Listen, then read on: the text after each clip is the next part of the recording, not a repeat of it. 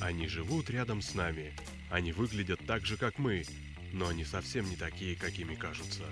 Раз в неделю они собираются вместе, заходят в огромный зал, покрытый мраком, садятся напротив белого прямоугольника, резко замолкают и смотрят кино. Киночетверг на Лепрорадио. В главной роли Тельман.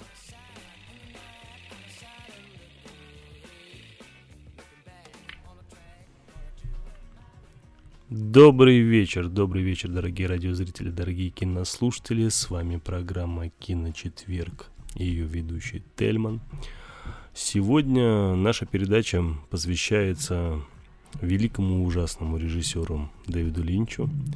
И к нам в гости приглашен, даже приглашены два знатока этого режиссера. Это Карен Аванесян и Сэмюэль Грей. Ребят, привет. Привет. Всем привет. Добрый вечер. Спасибо большое, что вы пришли. А, я не буду там всякие вводные слова, скажем так, сейчас говорить, потому что хочется сразу перейти к теме. Дэвид Линч у нас режиссер сейчас в последнее время о нем часто говорят, а, особенно после выхода нового Твин Пикса. Из-за этого, Карен, наверное, давай начнем с тебя так, в общих чертах о самом Дэвиде Линче, а потом уже о его фильмографии. Как мы вот буквально недавно, помнишь, с Алан Делоном, да, когда у нас и фильмы обсуждали, заодно его биографию. Я предлагаю вот так же. Возможно? Да, возможно. Меньше биографии намного будет, э, и фильмов намного меньше будет тоже, поэтому... Ну, в целом, да, да. Человек хоть и очень известный и популярный, но при всем при этом э, скажем так, в общих чертах, конечно, скудное количество у него картин.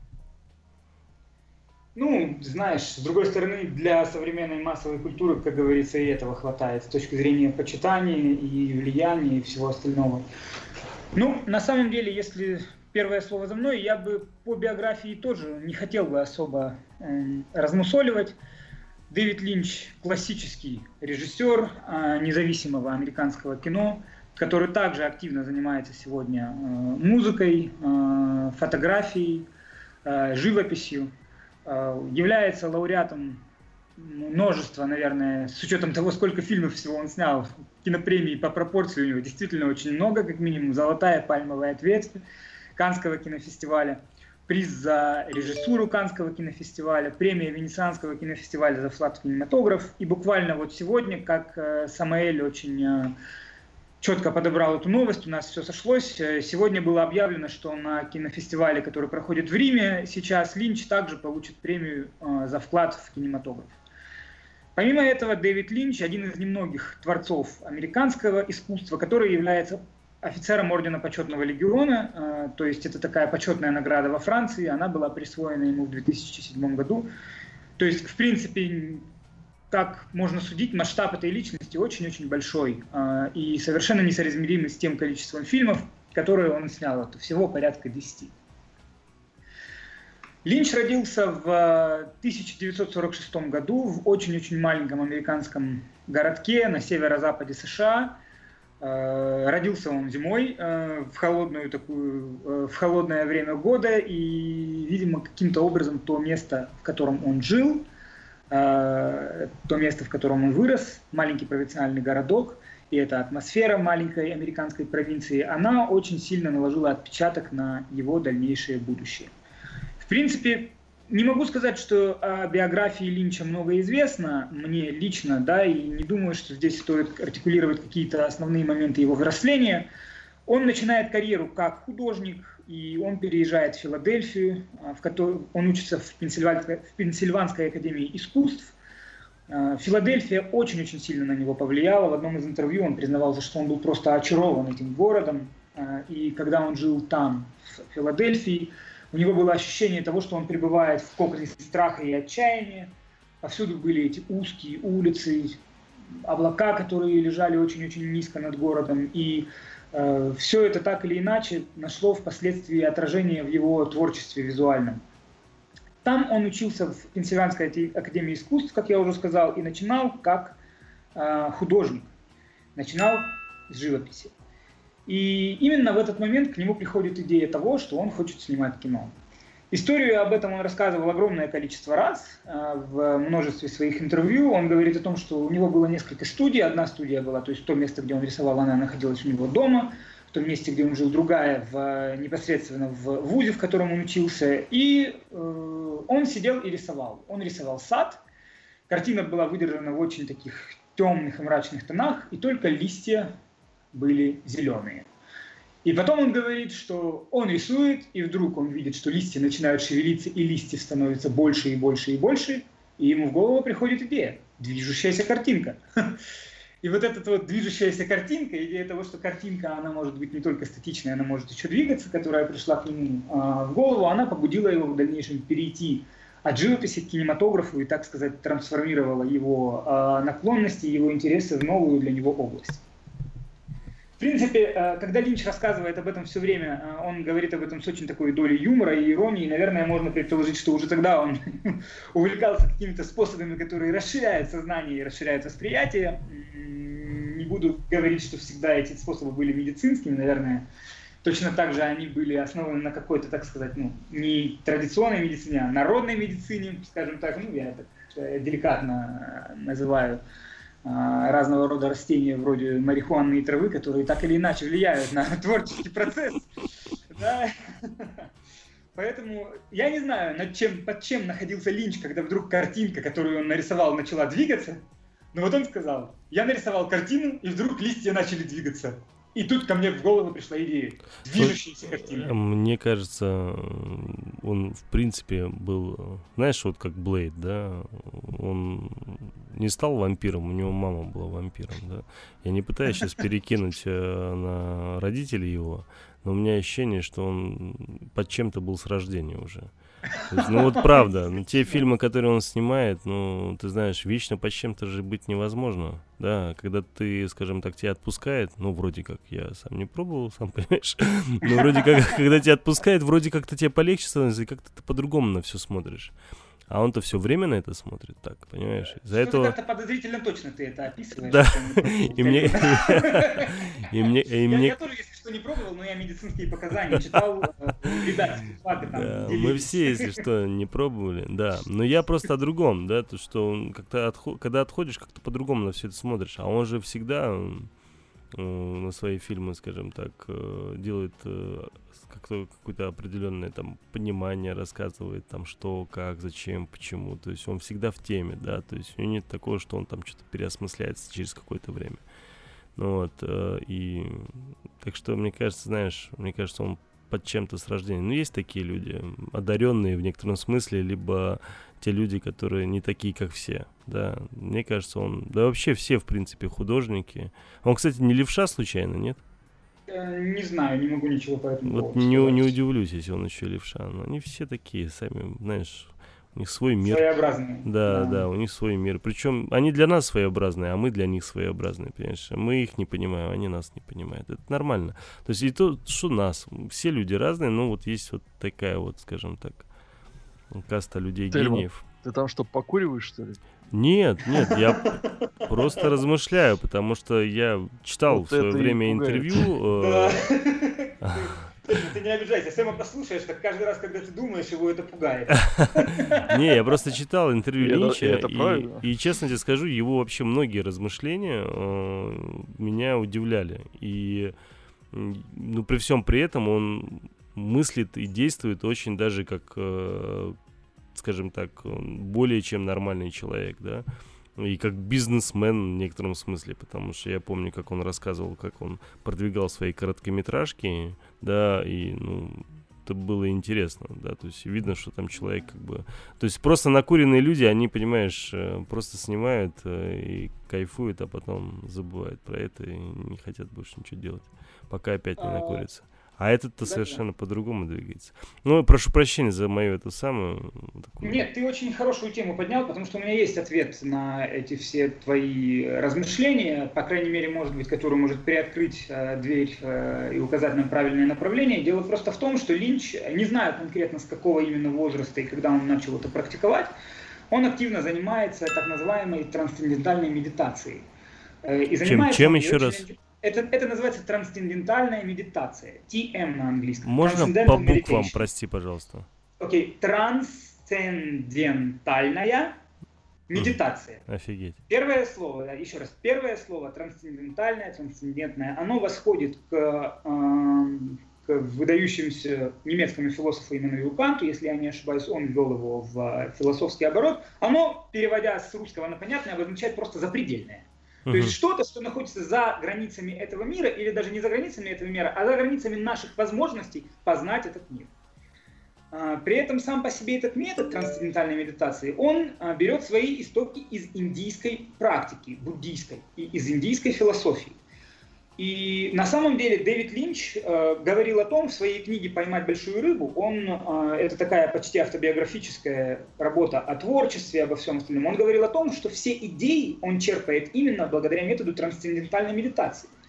И он говорил о том, что что это такое? Ты медитируешь, и медитация открывает тебе путь к познанию самого себя. Весь мусор выходит из твоей головы, и в ней остается только чистота и красивое созерцание сознания и этого мира, и себя в этом мире. То есть да, за дословность цитаты я не вручаюсь, но, угу. не ручаюсь, но как-то так. Ну, звучит а, дословно, да. И, ну. Да, как-то так он об этом, а, он говорил об этом методе. Более того, вот недавно я, я лучше скажу сейчас, чтобы к этому методу, может быть, больше не возвращаться. Относительно так лет 10 назад был, а, он основал свой благотворительный фонд David Lynch Foundation, и он начал, начал собирать пожертвования на этот, э, на то, чтобы популяризировать этот метод и имплементировать его не только в творчестве, но и помогать э, детям, которые испытывают различные психологические травмы, ветеранам войны и так далее и тому подобное. На одном из таких э, крупных мероприятий в поддержку Линча и в поддержку его метода высказались такие мастера, как Клинт Иствуд и Мартин Скорсезе. В YouTube есть даже это, эти видео многочисленные, в которых они говорят, что они тоже благодаря Линчу пробовали несколько раз, что этот метод открывает потрясающие возможности, что он должен быть привнесен не только в творчество, да, он не только помогает тебе сбалансировать свой внутренний мир, но и э, для того, чтобы творить и рождать какие-то идеи, но и для того, чтобы преодолевать какие-то жизненные трудности, с которыми мы сталкиваемся в нашей повседневности. Там, школа, учеба, работа, депрессии, расстройства, мигрени и так далее и тому подобное. То есть я не ручаюсь за тон, я не являюсь ни философом, ни практиком этого метода, не могу рассказать подробности того, каким образом происходит эта трансцендентальная медитация. Ну, тут дело просто в том, что ты таким, так или иным, тем или иным образом отключаешь свое сознание от э, внешнего мира, пытаешься сконцентрироваться и как бы созерцаешь бытие и так далее и тому подобное. Ну, имея какие-то базовые знания буддийской философии, могу предположить, что как-то что-то, это все что-то в этом духе. Да? Потому что все, этот метод, в принципе, он э, основан на э, так, основное положение восточной, буддийской и индийской философии, да, заключается в том, что есть только сознание, нет ничего, кроме светоч твоего сознания. У нас нету дома, нету других людей, нету стола, который мы можем ощущать. Есть наши ощущения тех или иных предметов что не означает, что эти предметы на самом деле существуют. И если отбросить все то неподлинное, все эти оболочки и сущности, в которых мы живем, остается только светоч нашего прекрасного сознания. И Линч очень часто употребляет это слово beautiful consciousness. Да? Э, он очень часто говорит об этом в своих интервью, и, э, видимо, так или иначе, мои аллюзии, они являются верными. Поэтому тут, несомненно, есть определенные способы того, как режиссер экспериментирует со своим сознанием и экспериментирует со способами восприятия. Да? И это, несомненно, оказывает влияние на его творчество. Как он признавался уже в поздних интервью, э, большинство его фильмов, они сделаны под воздействием этого метода, в том числе и новый Twin Peaks. Именно поэтому я очень боюсь его смотреть. Да. Э, теперь Давай я тебя дополню быстренько, да, да, пока да. мы не шли от темы медитации. Мне очень понравилась его книги, которые, ну, вот это «Поймать большую рыбу». Очень запомнился такой кусок, когда я читал.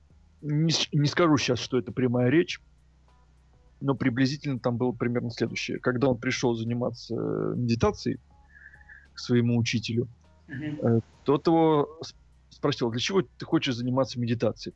И сказал, я хочу заниматься медитацией, чтобы стать счастливым. Учитель сказал, ты уже счастлив. Ты счастлив здесь и сейчас. Просто ты постоянно об этом забываешь. Mm-hmm. Вот. И очень мне понравилась эта фраза, потому что она, в принципе, приоткрывает всю суть этого учения о том, что нужно просто отбрасывать нашу грубо говоря, бытовуху, наши сомнения, наши привязанности какие-то, которые на нас налепляются, и понимать, что мы на самом деле счастливы здесь и сейчас. Вот. Э, начал заниматься этим Линч э, медитацией в, в конце 90-х, если ага. память изменяет. Да, вот. то есть и, после... Ага.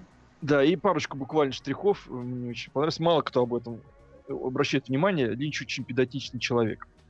Он такой педант не скажу, что он болезненный педант, потому что не знаю его лично, но он сам признавался в том, что он очень любит порядок во всем. Он очень любит следовать какой-то определенной схеме, выработанной годами. И он чувствует себя очень уязвимым, когда э, не застегивает верхнюю пуговицу рубашки. Да-да-да, да, всегда она на нем застегнута, да, если можно обратить на это внимание. Во всех интервью это точно подмечено. Вот, очень такой интересно, на самом деле, о Линче это говорит, но при этом, э, если в воображении рисуется какой-то застенчивый, может быть, зажатый человек, он был трижды женат, у него были связи с красивыми девушками и хватает детей. То есть не да. так он прост. Не, он еще тот в этом плане, тот еще парень, как говорится, женат он был действительно много раз, и он признался, что больше всего на свете он любит заброшенные фабрики и э, голых женщин. И когда его спросили о том, а в каком приоритете, он сказал, несомненно, э, они равнозначны для него. То есть такая странная у него, да. Я наполовину примерно то же самое люблю. Да.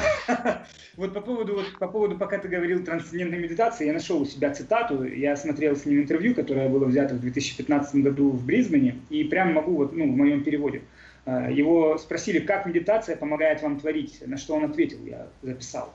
Мы все люди, честные создания, и в каждом из нас сидит сокровище. Это сокровище – чистое сознание, бесконечное, безграничное, неизменное. Сознание было всегда, есть и будет. В сознании каждого из нас живет мир, любовь и энергия. Эти вещи глубоко в нас, но не на поверхности нашего бытия. Если единожды человек испытает опыт трансцендентальной медитации, негатив, страх, агрессия уходят, и сознание становится свободным. То есть, как мы видим, этот метод действительно занимает большую роль в его жизни, в его миропонимании и, несомненно, находит отражение в его творчестве.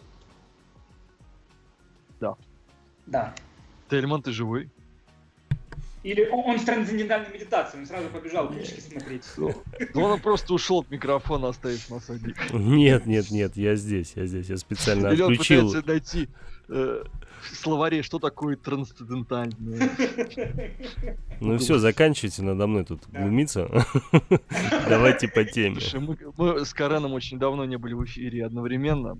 Поэтому, да, да, когда мы еще сможем над тобой поглумиться? Действительно, когда, а то мы все время с Артемием над тобой глумимся, а тут с э, Темием, о, с э, Сэном такая... Сейчас вырежу вас. Давайте дальше, ребят. Мы потихоньку, да, подходим к... Давай, людям интересны фильмы, давайте о фильмах. Не, Линч, естественно, интересен, но он настолько непонятен никому, что ни одно его интервью, ни одно его скажем так, э, никакие там цитаты его и так далее, они все равно не объясняют, какой это человек, да. И, э, знаешь, вот э, у меня есть такая привычка, когда вот ко мне подходит там какой-то человек, и который говорит, что он разбирается в фильмах, а, я две вещи могу определить эм, по 5-10 фильмам, ну, скорее по 5, а, которые ему больше всего нравятся. Я могу определить первое, насколько он разбирается в кино, и второе, какой он вообще в принципе человек. Да, потому что очень многие вещи показательны. А, так и вот его фильмы, мне кажется, Линча, они очень показательны. Показательны с точки зрения его внутреннего, э, скажем так, состояния. И согласитесь, то, что внешнее состояние человека, оно, в принципе, оно уже всегда это маска. У любого человека это маска. А Линч, он просто особо свою маску не скрывает. Он ее показывает э, практически в каждом фильме и даже во многих интервью э, он ее так, знаешь, чуть-чуть приоткрывает снизу.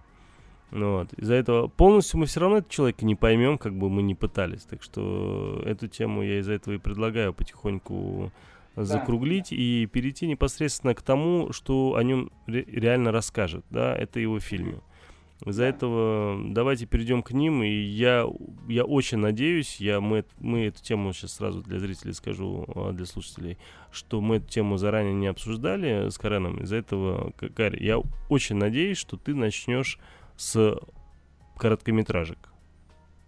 Ой, ну да, у меня есть что сказать по этому Да, потому что я смотрел все его короткометражки, так просто получилось, что в какой-то период э, я решил все же понять, как этот человек э, дошел до того, что он сейчас снимает. И это было, это было ну, лет 10 назад, может даже больше. Я купил DVD э, с короткометражками, собственно, Линча. И честно тебе скажу, худшей, по... худшей покупки у меня DVD не было, блядь. Это был трешак. У тебя пока не было. Пока не было, да. Ты не покупал DVD с короткометражками Яна Шванкмайера, поэтому как только ты купишь, ты поймешь, что ну, был такой замечательный магазин. Был такой замечательный магазин в офлайне. Сейчас он перешел в онлайн. Это иное кино. Это замечательные, собственно, замечательные люди там работают и фанаты кино. И вот я к ним ходил, а у них там на Ваське в Питере, собственно, был магазин прямо напротив метро. Я часто к ним заходил, у них были очень редкие разные DVD, вот, и я все-таки увидел.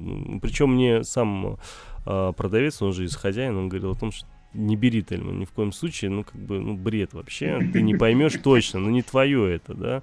На что я сказал, я хочу поэкспериментировать. Ну, ради эксперимента, конечно, пожалуйста. Ну, вот, обратно DVD я ему вернуть не смог, хотя очень хотелось. Вот, ну, я не помню их количество, ну, я честно скажу, и так получилось, что я смотрел их поздно ночью, и, блин, это было что-то с чем-то, конечно. Я, я не понимал, как такому человеку э, могли вообще что-то дать, да, то есть, потому что, ну, вот реально там э, шестеро заболевают, или э, их там по-разному называют, да, там шестеро да, заболевают, шесть, шесть блюющих мужчин, мужчин, да, да, да, да. Вот, кстати, вот шесть блюющих мужчин, это правильнее выражение, да, на самом деле, потому что вот когда я, я смотрел, я понимал, что реально шесть блюющих мужчин, вот, а потом, ну, собственно, это же анимация, да, и да. а, примеру, там, э, что там еще было, алфавит помню, бабушку помню, да, да, что-то да, еще да. было. Вот, э, ну вот то, что помню, по крайней мере. И э, вот э, алфавит, так, если, если не ошибаюсь, это вообще было, э, это был сон дочери, да, да. который просто он визуализировал, э, фактически. И причем... Не дочери, по... э, племянница жены. Ну, Слушай, а по-моему, да. дочь, я ошибаюсь, нет, да? Нет, нет, нет, племянница а, жены. Ну, может быть. А, точно. А кто играл? Дочка же играла его, нет? Нет, нет, нет, вот сама как раз племянница жены и играла. А, и племянница жены это Сонный Преснил. А, понятно. Да. Ну вот, э, ну вот такая вот история, по крайней мере, была. И причем я помню, что вроде как он как раз-таки на алфавите денег и заработал. Ну вот. И честно признаться, вот когда вы смотрите короткометражки, и ты думаешь, что кто ему мог, мог дать бабок вообще за это? Кто вообще мог в этого человека поверить, э, как в режиссера, э, который что-то вменяемое снимет, да, посмотрев вот эти короткометражки. То есть это надо быть насколько же одаренным человеком, с одной стороны, чтобы увидеть в нем реально такого гения, либо же насколько надо быть просто идиотом, да, для того, чтобы просто расшвыриваться деньгами в тот момент. Ну, а, тут мне а, есть что сказать. На самом деле, действительно, первый самый его слушаю. короткометражный а, фильм это «Шесть блюющих мужчин». А, на русском называется он так, в оригинале он называется «Six Men Getting Sick». То есть все-таки более точным переводом является «Шестеро заболевают», пожалуй. Я признаюсь честно, я не видел эти короткометражные работы, и меня как-то туда совсем не манит. А, дело в том, что я не являюсь поклонником экспериментального искусства, а, а Линч а, эту работу «Шесть блюющих мужчин» он снял как курсовую свою работу, по результатам, собственно, этого курса по экспериментальному искусству, у него был этот курс в Пенсильванской академии искусств, и вот э, эта работа была его выпускной работой. Да. И после этого ему нравилась мультипликация, и поэтому, то есть, такое разрешение, то есть у него даже камеры, как я понимаю, ну, не было тогда. Ну, это не мультик-мультик прям, да, чтобы вы понимали, да, это такая, э, скажем так, стенка, да, э, на которой происходит э, анимация, прямо на стенке такой некой. Mm-hmm. Вот, то есть это там нет какого-то фона анимированного там или еще что-нибудь подобное. То есть, ну, это, конечно, надо видеть, но ужасное зрелище, да и в какой-то момент даже не понимаешь, зачем ты вообще смотришь. Да, ты причем это понимаешь на 10 на 15 секунде уже. Ну вот, и очень тяжелая штука. Ну, я... Хотел экспериментов. Да, вот это получил, ну, да. да, да, да. Вот на что боролся, за что боролся, на то и напоролся. Поэтому я вот, например, не хочу это смотреть, и поэтому я намеренно этого как бы избегаю. Но тем не менее, да, «Шесть блюющих мужчин», после этого «Алфавит», который он просто экранизировал кошмарный сон э, племянницы жены, первой жены, э, на тот момент, в 67 году, кажется, он вышел. Собственно говоря, он э, снял на первую камеру личную, которую он купил, тогда и сама племянница его жены, она играла главную роль. И после этого э, он снимает, собственно говоря, начинает работать над сценарием к фильму «Бабушка». Э, и когда он заканчивает работу, он подается на стипендию Американского института кино, которую, понятное дело, он совершенно не ожидал получить. Но он получил ее, и этот 30-минутный фильм, он достаточно как бы Американскому институту кино комиссии, которая отбирала работы понравился. И он переезжает в Лос-Анджелес после этого, э, где он начинает свою кинокарьеру. И через пару лет, в 1971 году, начинает э, работу над своим первым полнометражным фильмом. Каким? Ластик. Да, правильно. Голова ластик. Э, я не знаю, об этом фильме говорить достаточно сложно, потому что, скажем так, ну, рекомендовать такое кино ну, язык можно отрубить, наверное, тому, кто скажет, что я рекомендую тебе его посмотреть, потому что я бы такое рекомендовать никому не стал, это точно. Ну, я прошу заметить, вот те люди, которые посмотрят его короткометражки, вот представьте, человек снял вот эти да. короткометражки, и после этого еще лет шесть а, пытался снять этот фильм. Не потому, что ему тяжело давался этот фильм, а потому что никто ему даже денег не давал это говно, понимаете? Ну, не, не, я не стал говорить, что это, правда, это правда. Ему бабки не давали, и бабки не давали, у него да. очень реально была проблематичная история, я помню, с этим фильмом. Значит, э, никто не хотел его финансировать, у него были постоянные перерывы во время съемок. Значит, э, ту же, к примеру, короткометражку «Безногая» он снял э, там буквально короткий, в районе 10 минут. Значит, э, он снял точно так же э, в промежутке во время э, съемок вот этого. Да, да, да. Из-за этого, ну, абсолютно неудивительно. Понятное дело, что, ну, как ты видишь, собственно, такой психоделический сценарий, да, как можно его финансировать, ну, правда. А, я, тем не менее, что хочу сказать. Я, хотя с большим таким... Я разверну это с другой стороны. Фильм общепризнанно является одним из самых ярких и запоминающихся дебютов в истории мирового кино. Это признание, которое это кино получило среди коллег по режиссерскому цеху, и среди кинокритиков, и среди зрителей. А, Линч действительно делал этот фильм очень-очень много лет. И ходят слухи, что чтобы найти финансирование на это кино, он даже занимался разносом газет, когда он жил в а, Калифорнии и к чему только не прибегал. Я думал, и... ты сейчас какую-то тайну эротическую про него расскажешь. Нет, никакой, там никакой эротической тайны нет, э, абсолютно. Но суть заключается в том, что действительно декорации, понятное дело, не стояли все это время, все эти годы, которые снимался фильм постоянно их приходилось собирать и разбирать заново, и это только раздувало бюджет, что говорится. Поэтому работа шла очень-очень тяжело над этим кино, но Линч был одержим идеей снять этот фильм. А, и главный актер, он имеет достаточно такую характерную прическу. Очень символично, что все эти годы он был вот в этом вот образе, в образе э, Генри, да, вот с этими вот взъерошенными вверх волосами такими. И немножечко все-таки стоит сказать о самом сюжете фильма в двух словах, а потом, собственно говоря, о том поистине колоссальном значении и признании, которое эта работа получила. То есть сюжет очень-очень простой. Э, собственно говоря, парень, этот Генри, э, такой очень смешной обыватель-американец, комичный, ироничный образ Линч однозначно имеет определенного рода иронию по отношению к этому персонажу.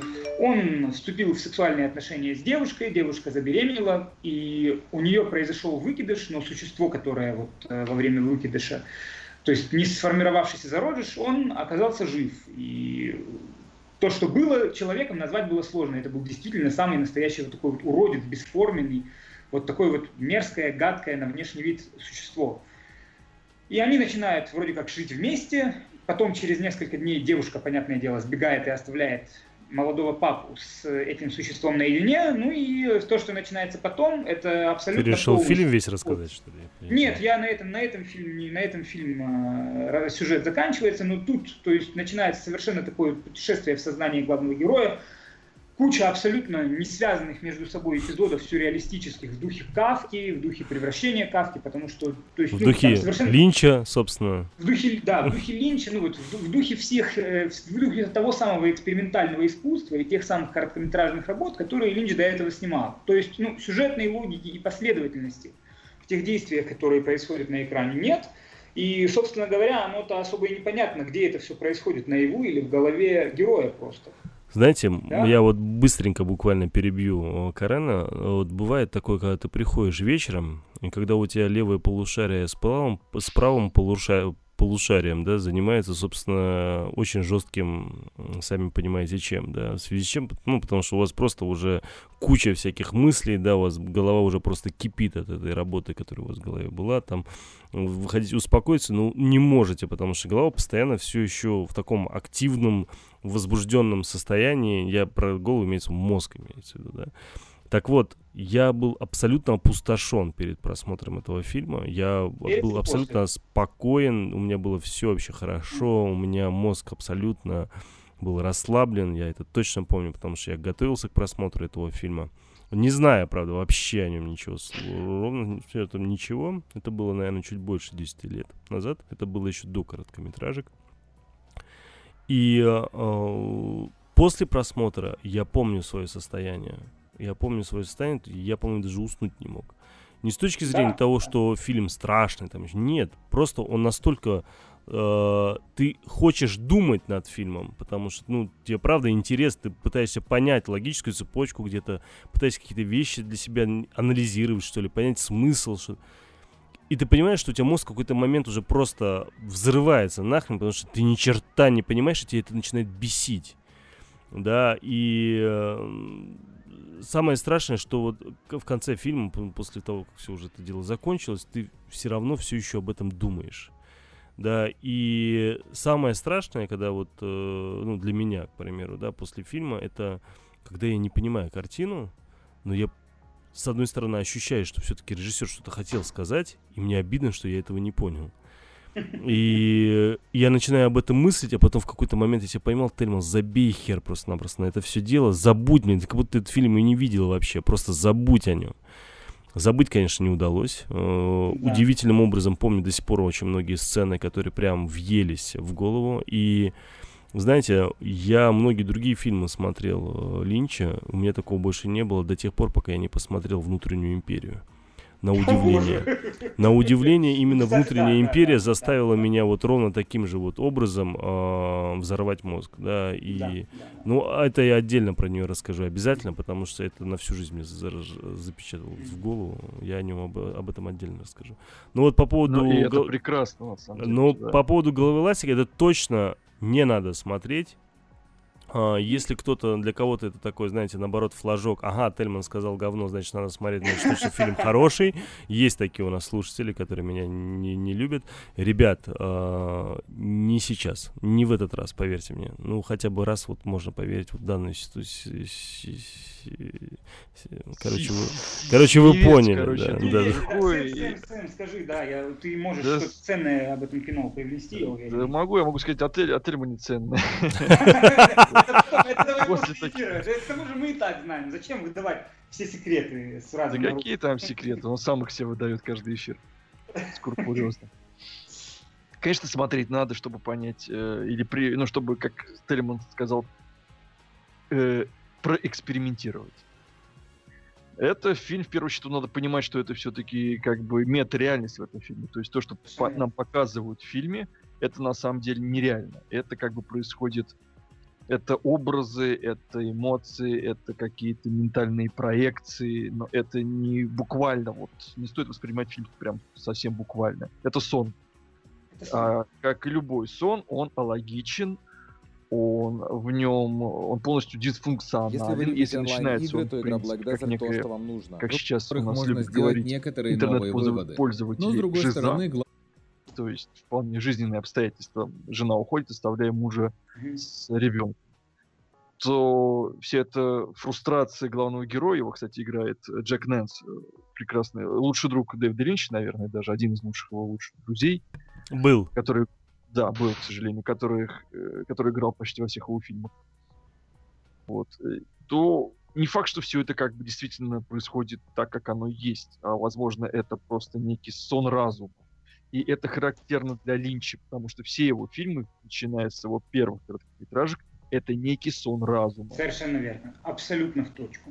Абсолютно. Так что смотреть нужно обязательно, просто, возможно, вам не понравится бутик да, Возможно, да. вам, как и Джорджу Лукусу, и Фрэнсису да. Копполи, и Стэнли Кубрику, Стэнли Кубрику дико понравится. Да.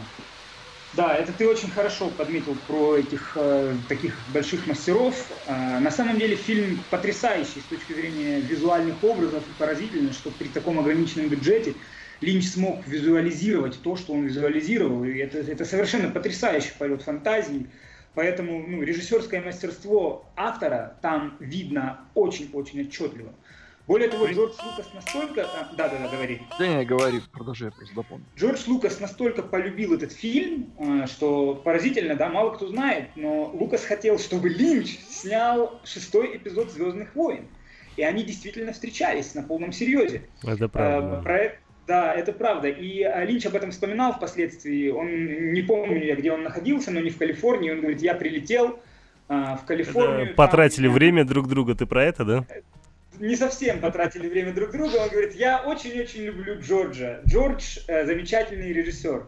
Я люблю делать то, что я люблю делать, а Джордж любит делать то, что он любит делать. Разница лишь в том, что то, что любит Джордж, приносит миллиарды долларов, а то, что люблю я, не приносит ничего. И в этом была главная проблема. Он сказал, ушел снимать Дюну тогда. Да, да, да, да, да, да, да. Как-то так. Ну, то есть он говорит, вот мы встретились, Джордж встретил меня, у него был свой Феррари, кажется, да, да, да, да, Феррари, и Джордж такой маленький, а Феррари такой большой, и он вытянулся в этом Феррари, мы сели, поехали, и у меня дико болела голова, и Джордж говорил, что он хочет, чтобы я сделал этот фильм, а потом вечером я сказал своему агенту, я ни за что не буду это делать, а Джорджу на следующий день я сказал, Джордж, это твой мир, ты его придумал, и ты должен режиссировать это кино сам. Я тебе помочь не могу. Да, но вот действительно было ну, Я слышал дело. другое немного интервью, точнее не слышал, читал э, о том, то, что он говорил о том, что типа Лукас хотел э, снять э, фильм Лукаса, да, и а я не мог снять фильм Лукаса. Я мог Конечно. снять фильм Линча, да, то есть как бы да. он, он видел только исключительно свое. Я не мог как бы э, сделать фильм того другого режиссера, да. Я это помню, да. То есть, ну, он просто... я там само а, интервью заключалось в том, что в этом куске он сказал, ну, вроде как, да, опять же, все любят перевирать но он -то, там было сказано о том, что мы просто потратили время друг друга, потому что по факту реально я понимал, что не мог ничего подобного снять, и он тоже должен был это понимать, что его картину я не сниму. Нет, это на самом деле нисколько не опровергает одно другое, оно вполне уживается друг с другом. А, я думаю, то есть то, что видел я, это сказано им лично на видео, то есть не прочитано, поэтому mm-hmm. ну, достаточно иронично об этом ну, вспоминает. Быть, да, да. Не-не, да, он, ну, я понял, да, ладно. Угу. Я хочу быстренько добавить, э, пока не забыл. Тельман очень хорошую сказал цитатку, не цитатку, мысль прогнал про то, что у него голова распухала после фильмов Линча. И это на самом деле касается не, не после фильмов, ластика. против после двух только фильмов. Это голова ну, ластик да. и только этот самый. Ну, это у тебя после двух, у некоторых может быть после каждого. Фильма. После каждого, да. Вот. Это очень всеобъемлющий на самом деле, в принципе, на тему Линча.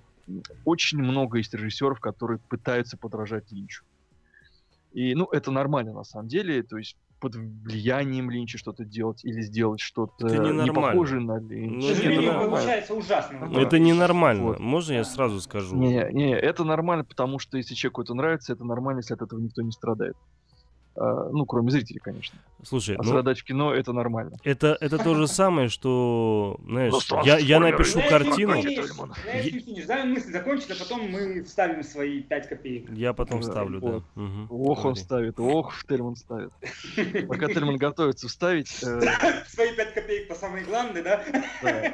Скажу так, если режиссер талантливый, после просмотра какого бы, какой бы э, трэш, кишмиш, там кашу он не снял, если он талантливый, зрители после его просмотра, ну не все, конечно, зрители, есть исключения, но многие зрители наверняка захотят понять, что же он хотел нам сказать своим видеорядом, своим фильмом. Это всегда чувствуется. А если режиссер, ну, может быть, не настолько талантлив или работает, больше пытается быть похожим, чем говорить от сердца, то, скорее всего, э, не будет вот этого ощущения, что он пытается что-то сказать или что он действительно хочет что-то сказать, а будет ощущение, что он просто пытается быть похожим. Немножко витиевато я выразил мысль, но, надеюсь, понятно она. То есть, что есть ощущение, когда, используя терминологию Twin Peaks, появляется дупельгангер, двойник когда режиссер пытается сделать что-то заумное какое-то. Не спойлери, пожалуйста, сейчас, да? Вот, ну какой-то. Да а, не, ну это не так особо спойлер, так что... Это, это даже не, это, это, это известный термин, на самом деле, в принципе. Okay, да. Вот, что я просто к тому, что часто режиссер пытается снять под артхаусом, под термин артхаус какую-то хрень. Ну, честно, есть такое. Э, они снимают все, что угодно. Вот реально все, что угодно, потом такие, это авторское кино. Так вот, если режиссер талантливый, это авторское кино, в нем есть и чувствуется некое зерно, которое тебе хочется разгадать. Или хотя бы немножечко там покопаться. Если э, человек скорее wannabe, как говорят иностранцы, да, то есть пытается. Да, претенциозно, да. Да, то, ну, даже претенциозно, а просто именно пытается больше, нежели имеет ну, тогда ты это чувствуешь. Ты чувствуешь, что это на самом деле просто фальшивка. Это просто попытка быть похожим на кого-то. Такой некий, даже, может быть, симулятор. То есть копия несуществующего оригинала. Давайте. Можно все-таки вот просто Давай, я постараюсь. Вот я, я, ты столько слов сказал, а я все хотел это сказать буквально там одним предложением, да, все очень просто. А, это то же самое, что попытаться, знаешь, там сделать картину в стиле там, я не знаю, Ван Гога или в стиле Пикассо, да, то, что ну, у людей шло от души. Они писали так, как э, у них ложилось в этот момент там в голове, в сердце, внутри там и так далее. Ровно точно так же и Линч, он художник, да, и любой режиссер художник, но он в особенности художник, да он, э, у него свои определенные тараканы и загоны. Он эти тараканы и загоны, в принципе, и показывает. У него есть четкое, ясное понимание лично его самого, для чего он это делает. Ну вот. А, и, а есть люди, которые думают, что они как Линч, да, и они, естественно, да, с одной стороны подражают, но когда ты у них начинаешь спрашивать, а вот это к чему? Да слушайте, вот у меня в этот момент просто вот так вот получилось, я вот, вот так это вижу. Почему? Ну вот я вот так это вижу. Вот это единственный у них ответ. А у Линча у него на все будет всегда ответ. То есть он помнит для чего. Не, скажет да, не, не, он не что-то где-то он может быть даже и скажет, если его поднапрячь, да, но по крайней мере у него ответ будет все равно. А у очень многих людей просто ответа нет, просто, знаешь, это вот как ты сидишь в бессознательном состоянии, там, ну, грубо говоря, наоборот, сознательном, но бессознательно сидишь там, э, рисуешь что-то на, во время разговора, да, и у тебя в конце какое-то уродливое пятно разжается, или какой-то уродливый рисунок. Да, и все думают, вау, я гений, смотри, какие штуки рисую. Блин, это совершенно другое. Ты не знаешь, что это, почему это. У тебя просто там машинально рука работала, где-то там какой-то там импульс пошел, еще что-то. А у этого человека, у него четкая ясная картинка, у него есть четкое ясное понимание этой картинки. И она визуализировалась у него из конкретных идей, да, то есть, а у многих да, других... Без сомнения, без сомнения. Да, у многих других это просто исключительно только купер, ну, они, они даже не копируют, они пытаются, скажем так, э, на неком таком, знаешь, вот как это, э, есть хипстеры, да, там, и, и там пытаются ребята там по хипстерским понятиям как-то себе, как в свое время, да, были рэперы, были какие-то там эти э, другие, как их называли, э, там, я не помню уже, рейверы, да, там, и т.д. и т.п. И все у них, они там делились и говорили, значит, ты так одеваешься, а ты так одеваешься. У тебя должна быть такая норма, такая-то норма. И вот э, Линч в свое время, он э, стал достаточно очень популярным режиссером, очень известным благодаря своей вот этой психоделике, с одной стороны. И люди подумали, блин, я такой же шизанутый, я тоже могу быть таким же крутым. Да, не можешь, потому что потому. Вот. Э, и я вот, собственно, вот, все. Да, да, я тут от, отмодерирую тоже чуть-чуть назад. На 50% э, согласен, на 50% не согласен. И о режиссерском методе Линча я чуть позже расскажу то, что мне известно и свое видение. Но последние два слова буквально о ластике, чтобы перейти мостиком к человеку-слону. Э, Ластик действительно визуализировал в том плане вот предрасположенность эту э, режиссера к городским пейзажам, которые он принял в Филадельфии, эти фаб, фабрики, это небо, клубящиеся облака, и оно там все в этом фильме есть. Конечно, помимо того, что режиссеры были впечатлены, очень часто во время работы над этим фильмом э, от Линча ушла тоже жена его первая, и, если я не ошибаюсь, ребенок у них тоже был. И многие говорят, что основы этого фильма это личные переживания э, Линча, э, связанные с его жизнью и его жизненным опытом. Э, Линч впоследствии это опровергал, потому что когда его спросили, является ли Генри, главный герой фильма, вами, он сказал нет, однозначно нет, хотя я должен сказать, что я с ним себя идентифицировал, несомненно, и степень идентификации была высокой, но он не является мной. И поэтому тут, конечно, все очень относительно, что значит является мной, степень идентификации, но так или иначе, ну вот на мой взгляд, э, э, фильмы Линча, хотя они не всегда, не нужно пытаться выстроить в них логическую структуру, и в голове ластики в том числе. Но если попытаться понять месседж, да, то месседж этой истории, в принципе, сводится к осмыслению феномена отцовства и боязни вот этого вот э, отцовства, быть отцом, тем фобиям, которые мужчина испытывает по отношению к ребенку. Ну вот лично я интерпретировал эту историю именно так. И там уже много можно каких-то таких аллюзий искать, был ли там личный опыт задействован в этом его травматический или не был. Но как бы тот инпут, э, та волна, на которой я уловил это, это вот оно, это просто осмысление феномена отцовства и фобия, быть отцом. То, что было заложено в этом фильме. Там действительно потрясающие сцены есть, совершенно запоминающиеся. Индейка это движущаяся там, или вообще сам этот ребенок. Кстати, в качестве а, модели, интересно, никому не известно, каким образом Линчу удалось это сделать, но в качестве этого вот, ну, существа, которое было ребенком, он использовал э, труп э, теленка, который тоже в результате выкидыша коровы, а, от коровы, и каким-то образом он его так загримировал и сделал так, что ну, от теленка там, понятное дело, ничего нет, и вообще этот э, младенец производит ужасающее совершенно впечатление. На меня, почти как ну, чужой Ридли Скотта, просто отдыхает даже, насколько вот из тех лет, да, но если по голове ластику ни у кого ничего нет, я бы плавненько перешел к человеку слону сейчас.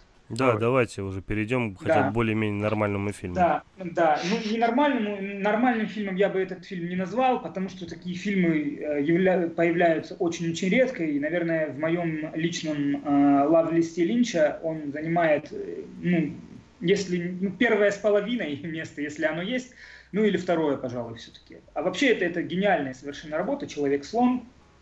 Кино основано на реальных событиях, то есть чуть-чуть биографическая вставка. Э, Линч женат второй раз, он снял первый фильм «Успех головы ластика», ну, он сидит э, пока без работы.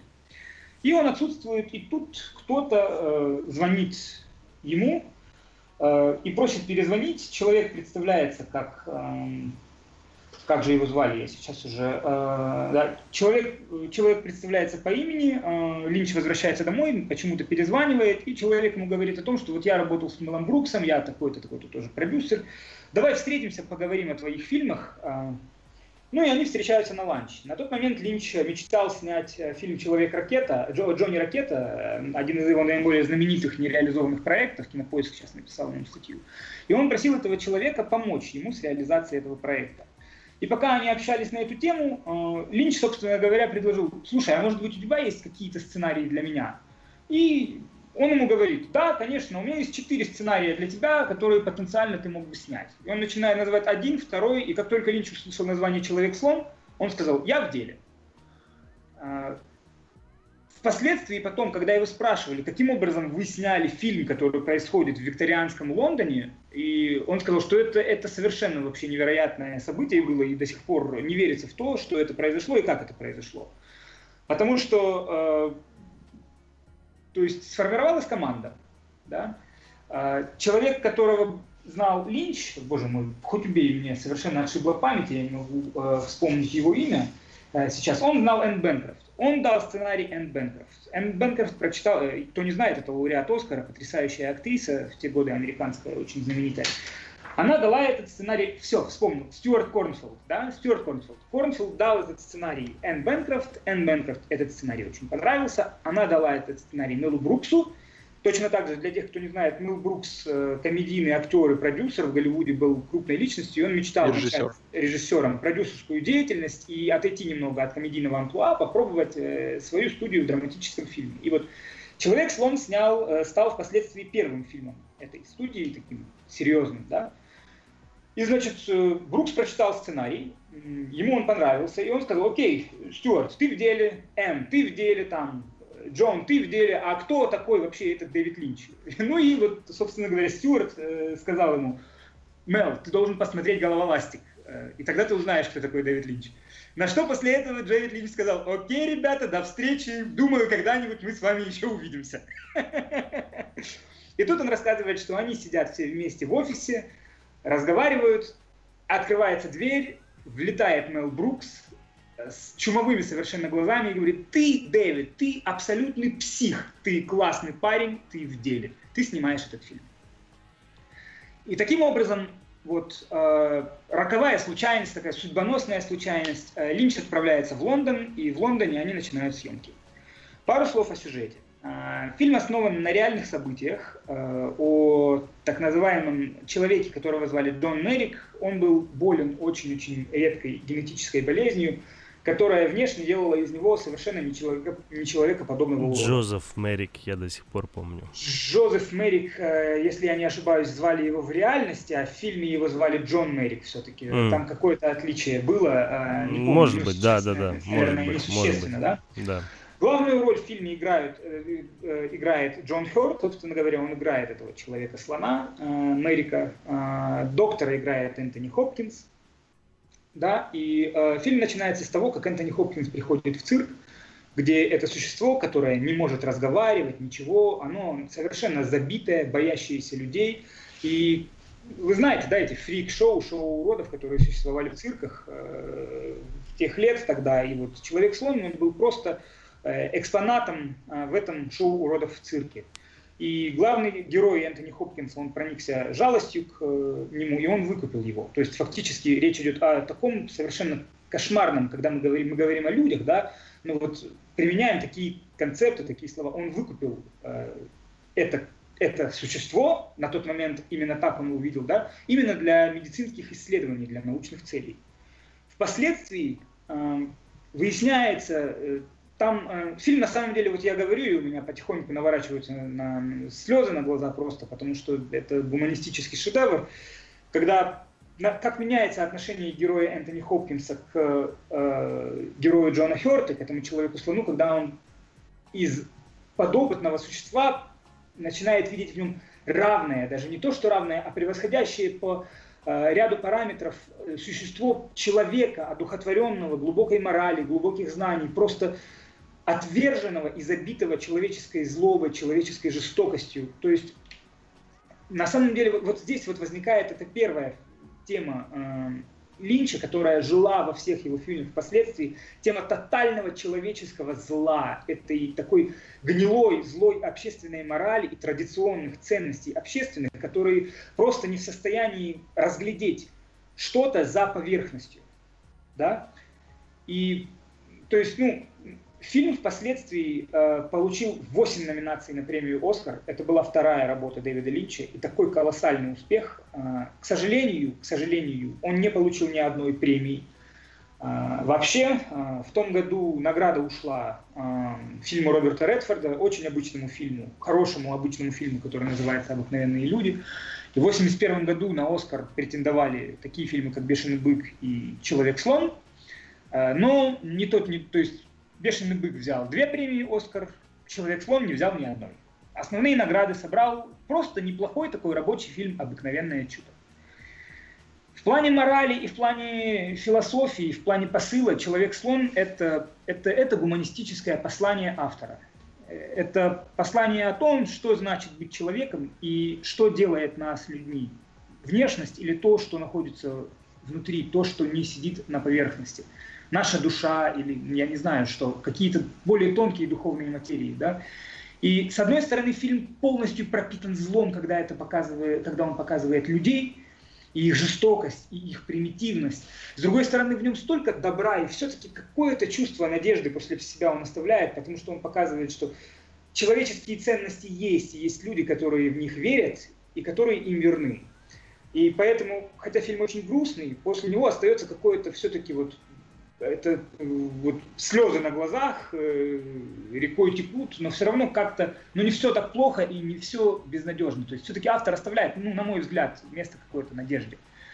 А, Линч очень-очень сильно испытывал влияние Кубрика, о чем он, в чем он неоднократно признавался, да, и, несомненно, вот эта вот тема зла, она роднит и Линча, и Кубрика, и впоследствии у Линча она будет звучать и в Твин Пиксе, и в, и в э, Синем Бархате, особенно так возвышенно. Но вот начало было положено именно человеком-слоном.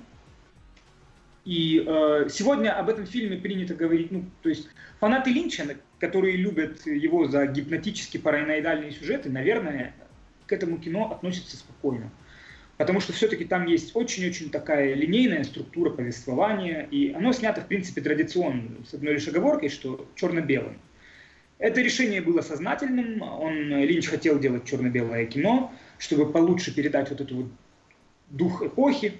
Он говорит о том, что они были в Лондоне, и когда он был вот в этом госпитале, в котором все происходило, в какой-то момент он просто почувствовал себя сто лет назад, будто он видит все это, эти стены, эти ужасные запахи, и у него появилась идея, он эту идею визуализировал, образ за образом он выстроил фильм.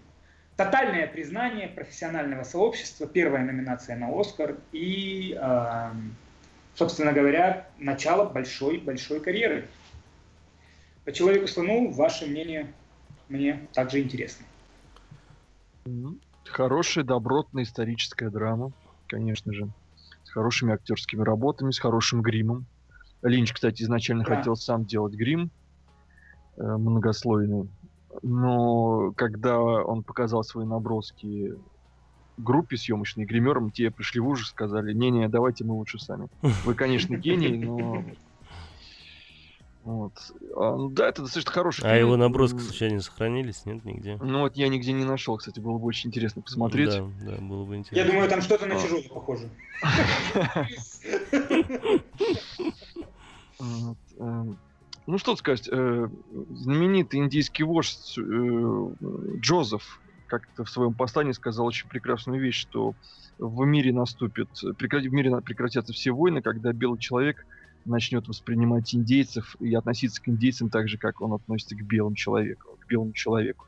То есть относитесь друг к другу на одном уровне, будьте равными, и тогда не будет ни ненависти, ни войны.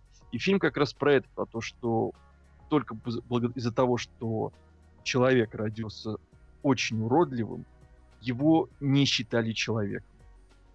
И воспитывали не как человека, и только доброта другого человека превратила, раскрыла его потенциал, и в какой-то момент э, Мэрик, он даже становится членом привилегированного общества.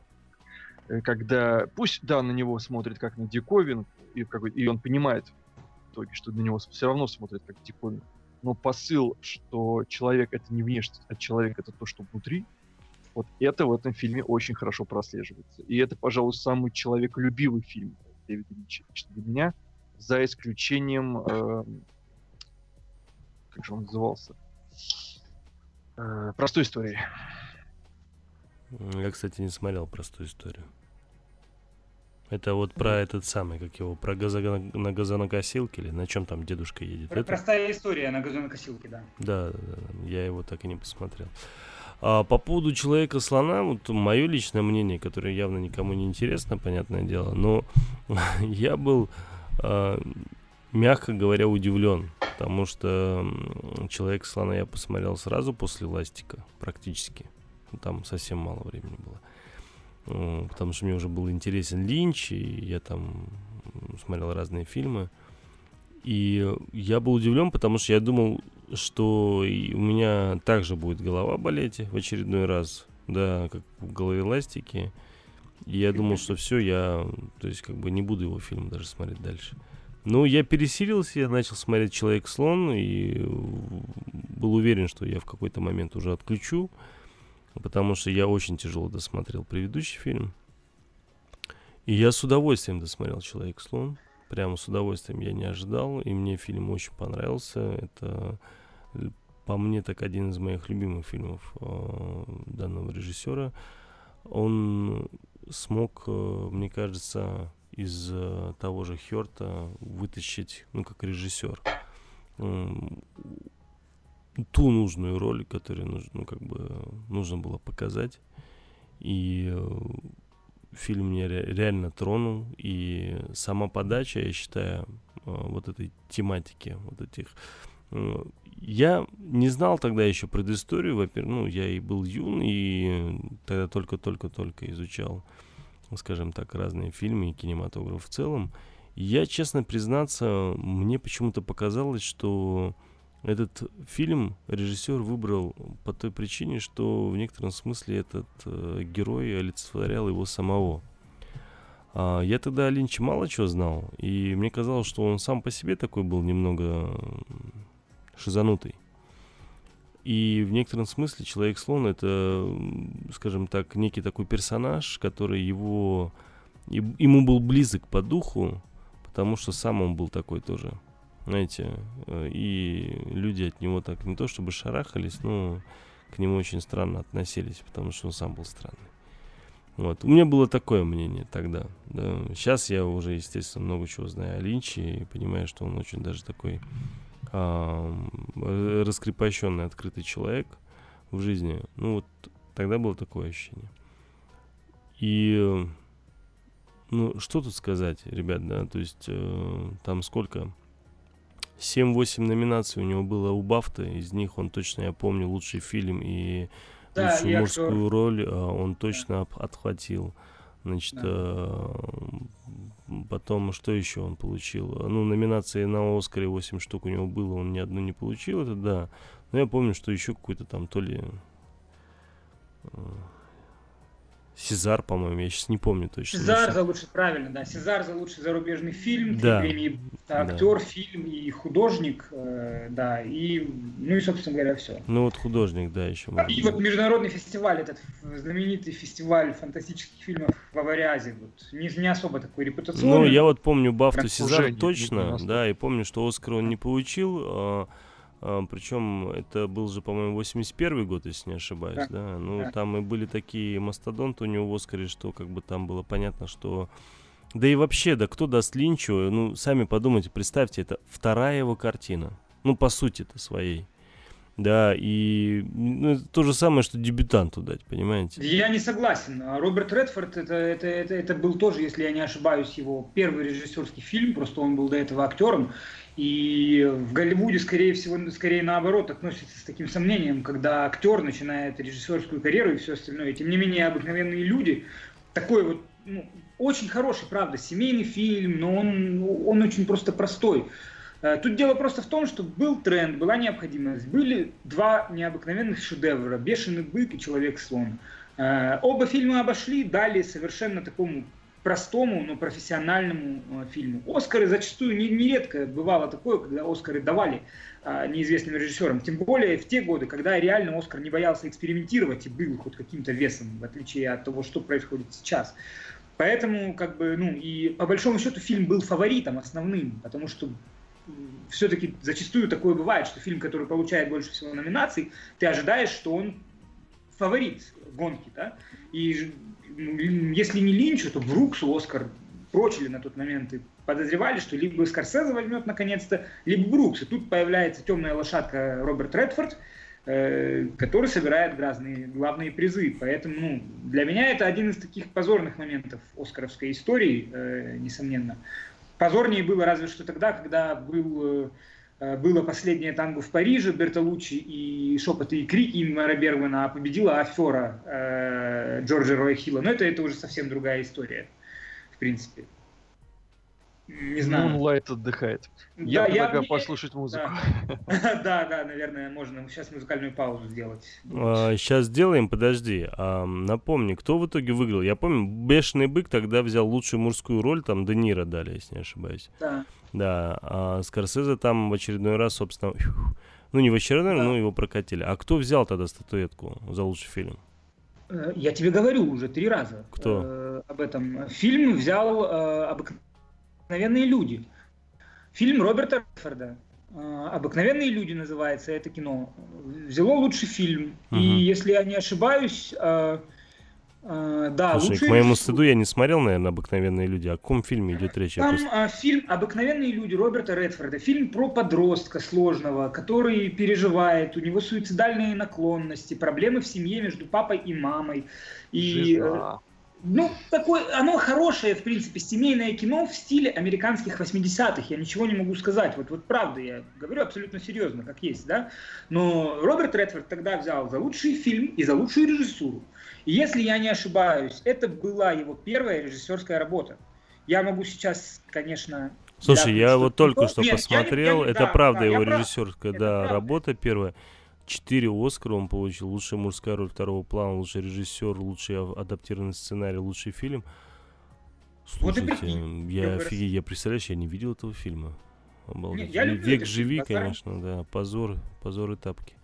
Слушай, я поставлю себе сейчас watch-лист. Ordinary People. И, и музычку поставь. Да, и музычку поставлю, да. Так, а, ну что, ребят, мы переходим на музыкальную паузу. Да.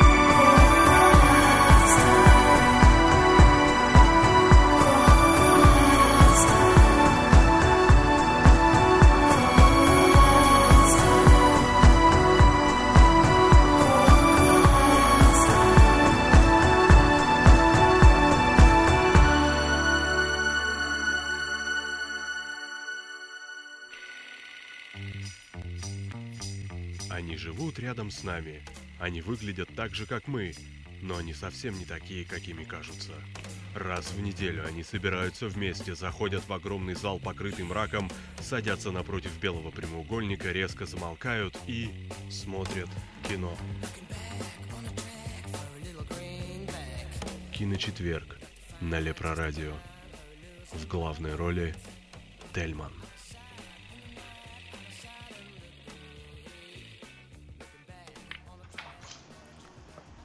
Что ж, мы возвращаемся в эфир. А, напомню, что сегодня с вами программа «Киночетверг», ее ведущий Тельман. А, сегодня у нас в гостях а, два замечательных наших постоянных гостя. Это Карена Ванесян и Самали Грей. Ребята, еще раз вам привет.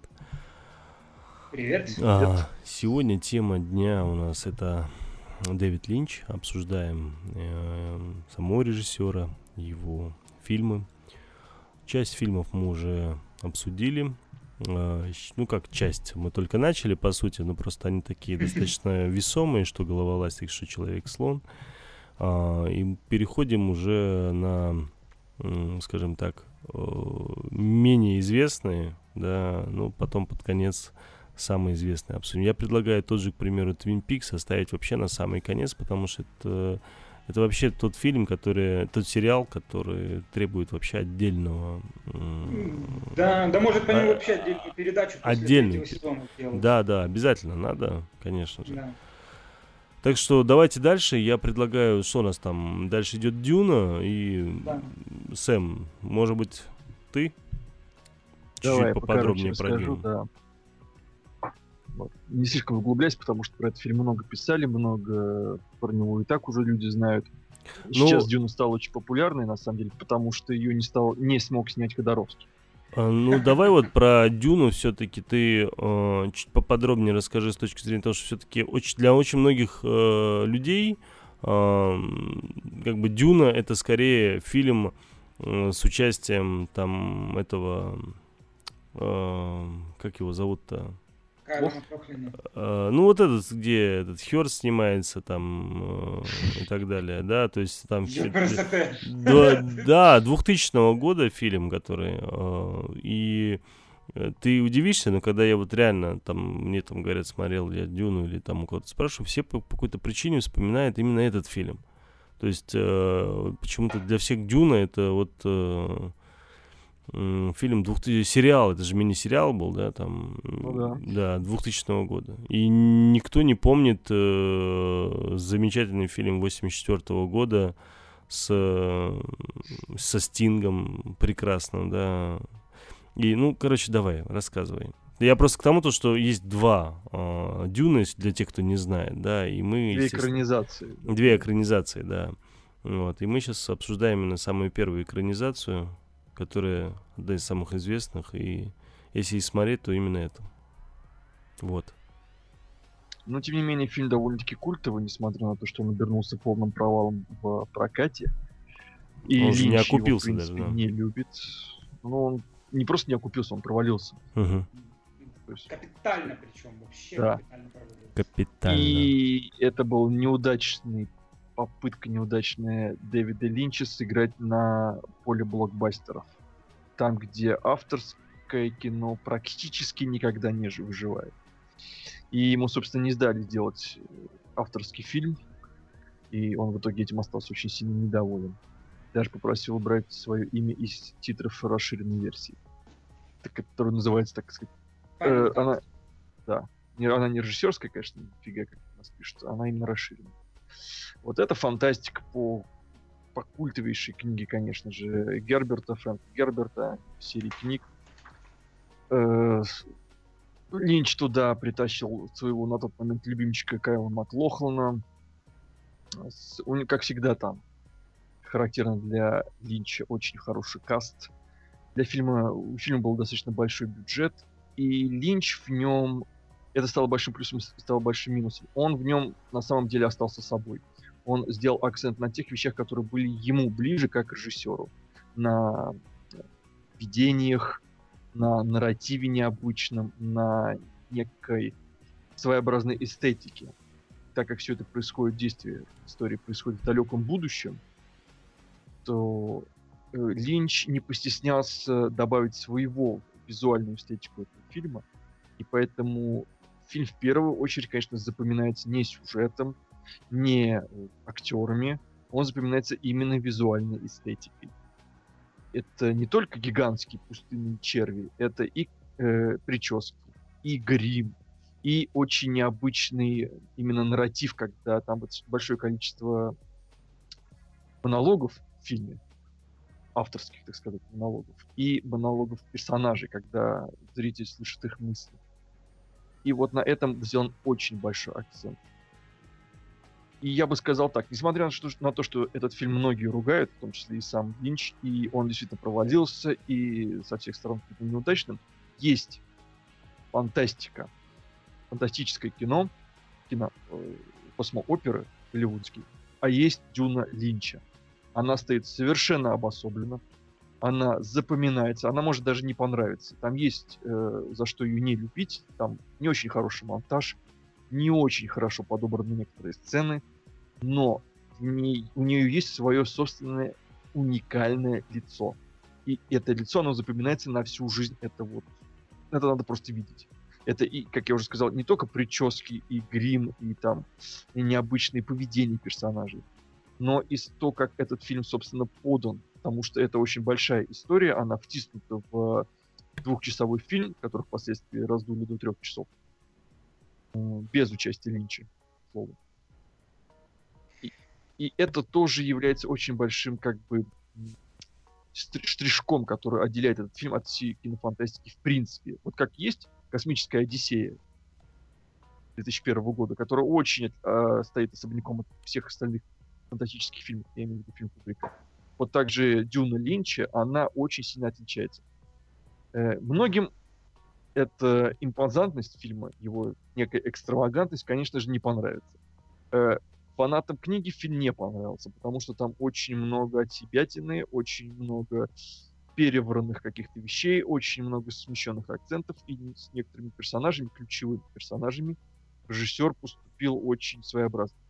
Э, в наше время, когда изнасилование киноадаптации является вещью, в принципе, обычной, и сейчас она вышла на новый уровень с темной башни Стивена Кинга. Не будем игру. Пожалуйста, давай обойдем эту тему. Да, такие вещи, кажется, как бы, ну, зритель хмык, слышав все эти вещи. А на тот момент, а это был, извините, начало 80-го, 88 год, да, если не ошибаюсь. Нет. Это 84-й. 84-й, да, вот, то есть начало 80-х. Тогда это было что-то как бы из ранга вон выходящие зрители, фанаты на, на, на тот момент очень популярной книги не простили Линчу. Критики не простили Линчу то, что он не смог сделать большую историю в жанре блокбастер. Но, но, как это часто бывает с очень большим количеством очень культовых фильмов, даже и не очень хороших, этот фильм запоминается и становится уникальным. И это самое главное, что можно сказать об этом. Вы, да, посмотрев ну... этот фильм, никогда не забудете гигантских, этих по-настоящему гигантских червей, которые Ой. даже в начале десятых тамошний график ну, слушай, а да, слушайте, ну после выхода Звездных войн, э, Терминатора и так далее, эти, эти черви смотрелись никак. Слушай, ну. Еще я... как они смотрелись. Хорошо, ладно. Особенно ты, небось, его посмотрел пару лет назад и так Нет, ты, кстати, зря. Вот э, Дюну именно... Я его вообще, в принципе, ассоциировал больше не с Линчем, а со Стингом. Я... Ты не поверишь, я, ну, посмотрев этот фильм, посмотрев, посмотрев этот фильм, я больше его посмотрел из-за Стинга, потому что я даже не знал тогда еще режиссера Линча, так тебе скажу. Я тебе скажу по секрету, я тоже. Да, ну вот. И... Потому что я смотрел в начале 90-х. Да, у меня то же самое было. Я смотрел его тоже в начале 90-х, и э, даже не помню где и как, честно признаться. Ну, я... Мне фильм не особо понравился. Но я потом его еще пересматривал, конечно, когда опять же тема Линча у меня поднялась. Э, я его пересматривал.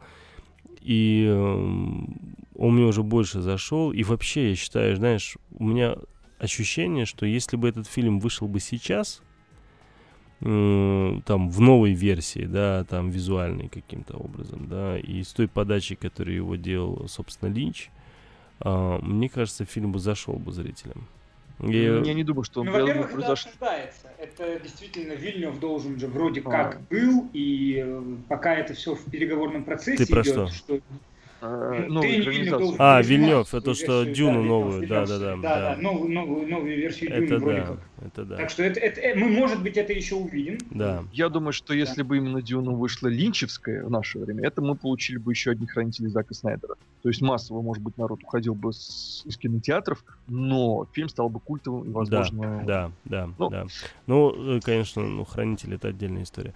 Но вот... Ну, в общем, это действительно кино, все, которое... У большинства попсовиков сохранилось в голове синяя пиписька, нежели э, вообще, в принципе, концепция всего фильма. Давай, вот. давай, но... а, по поводу Дюны я еще, вот, а, хотел бы еще кое-что сказать, э, буквально одну строчку. Это, я представляю, вот знаешь, как выдохнул Джордж Лукас, когда увидел Дюну. Он такой, фу, бля, принесло. И я хотел этому режиссеру дать свои Звездные войны. Фу, бля. Да, да, да о чем я думал. На, на, на самом деле, тут я, я Дюны тогда плавно, два слова сказав, перейду к другому. Давай, Линч давай. Э, очень жил этим проектом. А, проблема просто в том, что он вообще не любил никогда научную фантастику, и он никогда до этого не читал эту книгу. И он списал сценарий сам и жил в этом мире, и ему действительно была эта история очень близка. Э, впоследствии у него э, отобрали, то есть это было продюсерское кино, и на волне успеха предыдущих двух фильмов его заметил Дино де, Лаурентис, выдающийся итальянский продюсер, э, который творил, работал в том числе в Америке. И именно тогда они, даже не Линч, а Рафаэлла Ди Лаурентис, дочка продюсера, дочка Дино, которая безумно любила этот роман, она нашла Кайла Маклофлина, и она познакомила их с Линчем. После чего это вылилось в такое потрясающее сотрудничество в «Синем бархате» и в «Твин Пиксе». Твин Пиксе да. Но, а, конечно же, Линч очень-очень а, любил эту историю и жил ей глубоко, потому что на момент выхода фильма он уже писал сценарий второй части.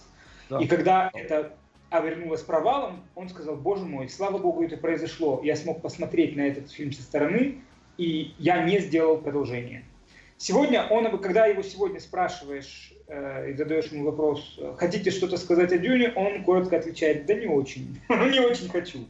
То есть для него это скорее большая неудача, но она послужила ему уроком на всю оставшуюся жизнь. Он сказал, что после Дюны он всегда был свободен. И единственный раз в жизни, когда он был не свободен, это была Дюна. Потому что фильм, который вышел первоначально, понятное дело, это была открытая полемика со «Звездными войнами», и вместо такого динамичного, такого поверхностного сюжета читатель, зритель получает такие с восточной философией, монологи психологические, такие странные опера- э, операторские планы непривычные, такой своеобразный ритм, да. А, Линч, а, боже, с чего я... А, да, собственно говоря, он, э, он не имел, он фактически сдался в рабство. И было оговорено, что студия имеет право на окончательный монтаж. И после того, как э, вышла прокатная версия, потом захотели выпускать э, расширенную версию, он отказался и изъял свои имя из титров, и он сказал, это самый страшный и самый серьезный урок. Никогда не продавайте свои идеи. Никогда вы, как, то есть для него, вот как автора, насколько это было важно, что э, быть полностью творчески свободным. Да? И после этого он сказал, начиная с «Синего бархата», после этого я был полностью свободен в выражении своих идей. Никто никогда меня не ограничивал, потому что это урок на всем, всем молодым режиссерам. Всегда договаривайтесь о том, что Final Cut ваш.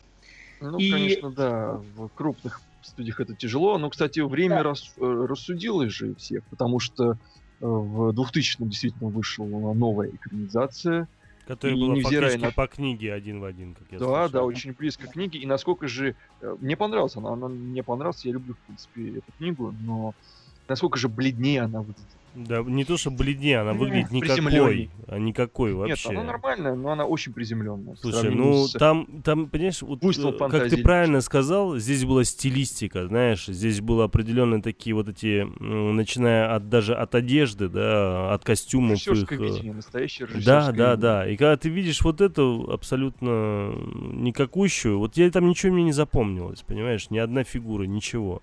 Да, за исключением голубых глаз, которые, в принципе, везде. Ну... Ну, знаете, надо, я... надо пересмотреть, что кстати. Ладно, все, что-то мы долго о том, да, о чем о Дюне, не да, нужно. О Давайте о синем поэтому... бархате уже дальше. Синий давай. бархат, да. Карен, давай жги. Да, да, да. Любимый, вообще самый любимый фильм. Вот после таких вот э, неудач с Дюной, тем не менее, Линч продолжает работать с Дино де Лаурентисом. И Дино Лаурентис, де Лаурентис по какой-то причине продолжает работать с Линчем.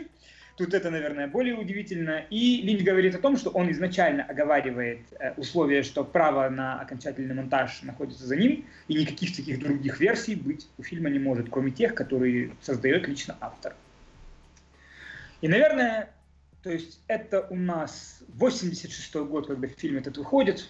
Можно говорить о рождении автора с большой буквы, потому что Линч снимает, ну, на мой взгляд, свой самый-самый лучший фильм – который является квинтэссенцией его авторского стиля и квинтэссенцией всех тем, тем, всех тех тем, которые потом будут и триллера, и чего там еще, там, и, и триллер, детектива, и там. Интрига, и мистерия. Да, ну, да, вот, да. Бы, русское слово тайна, я предпочитаю все-таки более английский мистерий вариант, да, uh-huh. такой, ну, он более такой вот, вот именно it's mystery story, то есть э, загадка, тайна, да, которая лежит в основе всего. И, на мой взгляд, это, это вообще совершеннейший фильм. Э, фильм триумф авторского стиля, настолько он неподражаемый. Слушай, ты прям вообще его так преподносишь, а? Ну, он у меня, он у меня в 25 моих вообще любимых фильмах, да когда-либо снятых, поэтому да, и, наверное, этот фильм можно считать одним из основных американских фильмов 80-х. Американский институт кино включает его в 10 э, лучших американских детективных историй и триллеров – то есть э, фильм действительно имеет... Э, и если вы слушаете Линча сегодня, сегодняшнее интервью, даже просто потому, как он говорит о Сием Бархате, с какой интонацией он подбирает слова, э, понятно, насколько дорого ему, дорога ему эта работа. Что это, это, это очень личное кино, в котором, возможно, ну, для меня Линч не снял ничего лучше. Вот, может, Человек-слон чуть-чуть слабее все-таки, просто потому, что Человек-слон не настолько самобытен в плане стиля, да, а, а чё, синий бархат это, это триумф стиля. Просто все, все те финтифлюшки, которые потом в детективный, в детективный жанр расхватал, они были впервые заявлены Линчу. То есть а, о чем вообще эта история? И почему она важна? И почему этот фильм обязательно нужно смотреть? А, обычный маленький городок, провинция, где-то такая же приблизительно, в какой вырос Линч, и чем-то похожая на ту, которая показана в телесериале Twin Peaks. Начинается фильм с этой песни Blue Velvet, но я надеюсь, мы ее а, поставим на ближайшей музыкальной паузе, если она будет, или в конце. А, знаменитая такая песня в таком джазово-импровизационном стиле – показываются традиционные виды американской провинции. Эти зеленые лужайки, розы, которые растут на лужайках, эти красивые маленькие беленькие заборчики, такие же красивые фасадные фасады этих американских домишек. И все казалось бы хорошо, но эта история, она именно о том, что скрывается за поверхностью повседневности. То есть главный герой по той причине, что его отец э, испытывает э, инфаркт, кажется, или что-то еще, и попадает в больницу, он возвращается в город, в котором он вырос. И начинается с того, что, гуляя по своему саду, он находит человеческое ухо, которое переполнено муравьи, по которому ползают муравьи.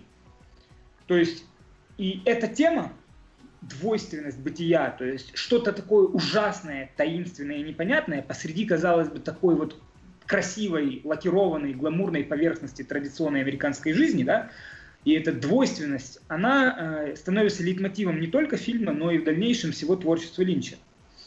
То есть э, Линч впоследствии говорил о том, что он хотел показать э, предрасположенность человеческой природы к вот такой вот детективная, детективная человеческая природа, увидев загадку, нас неизведанное тянет к себе, мы пытаемся сразу же ее разгадать. Мы все в глубине души детективы. И именно поэтому главный герой, найдя ухо, он сразу же относит его в полицию, а, рассказывает о случившемся, но он тут же начинает расследование сам.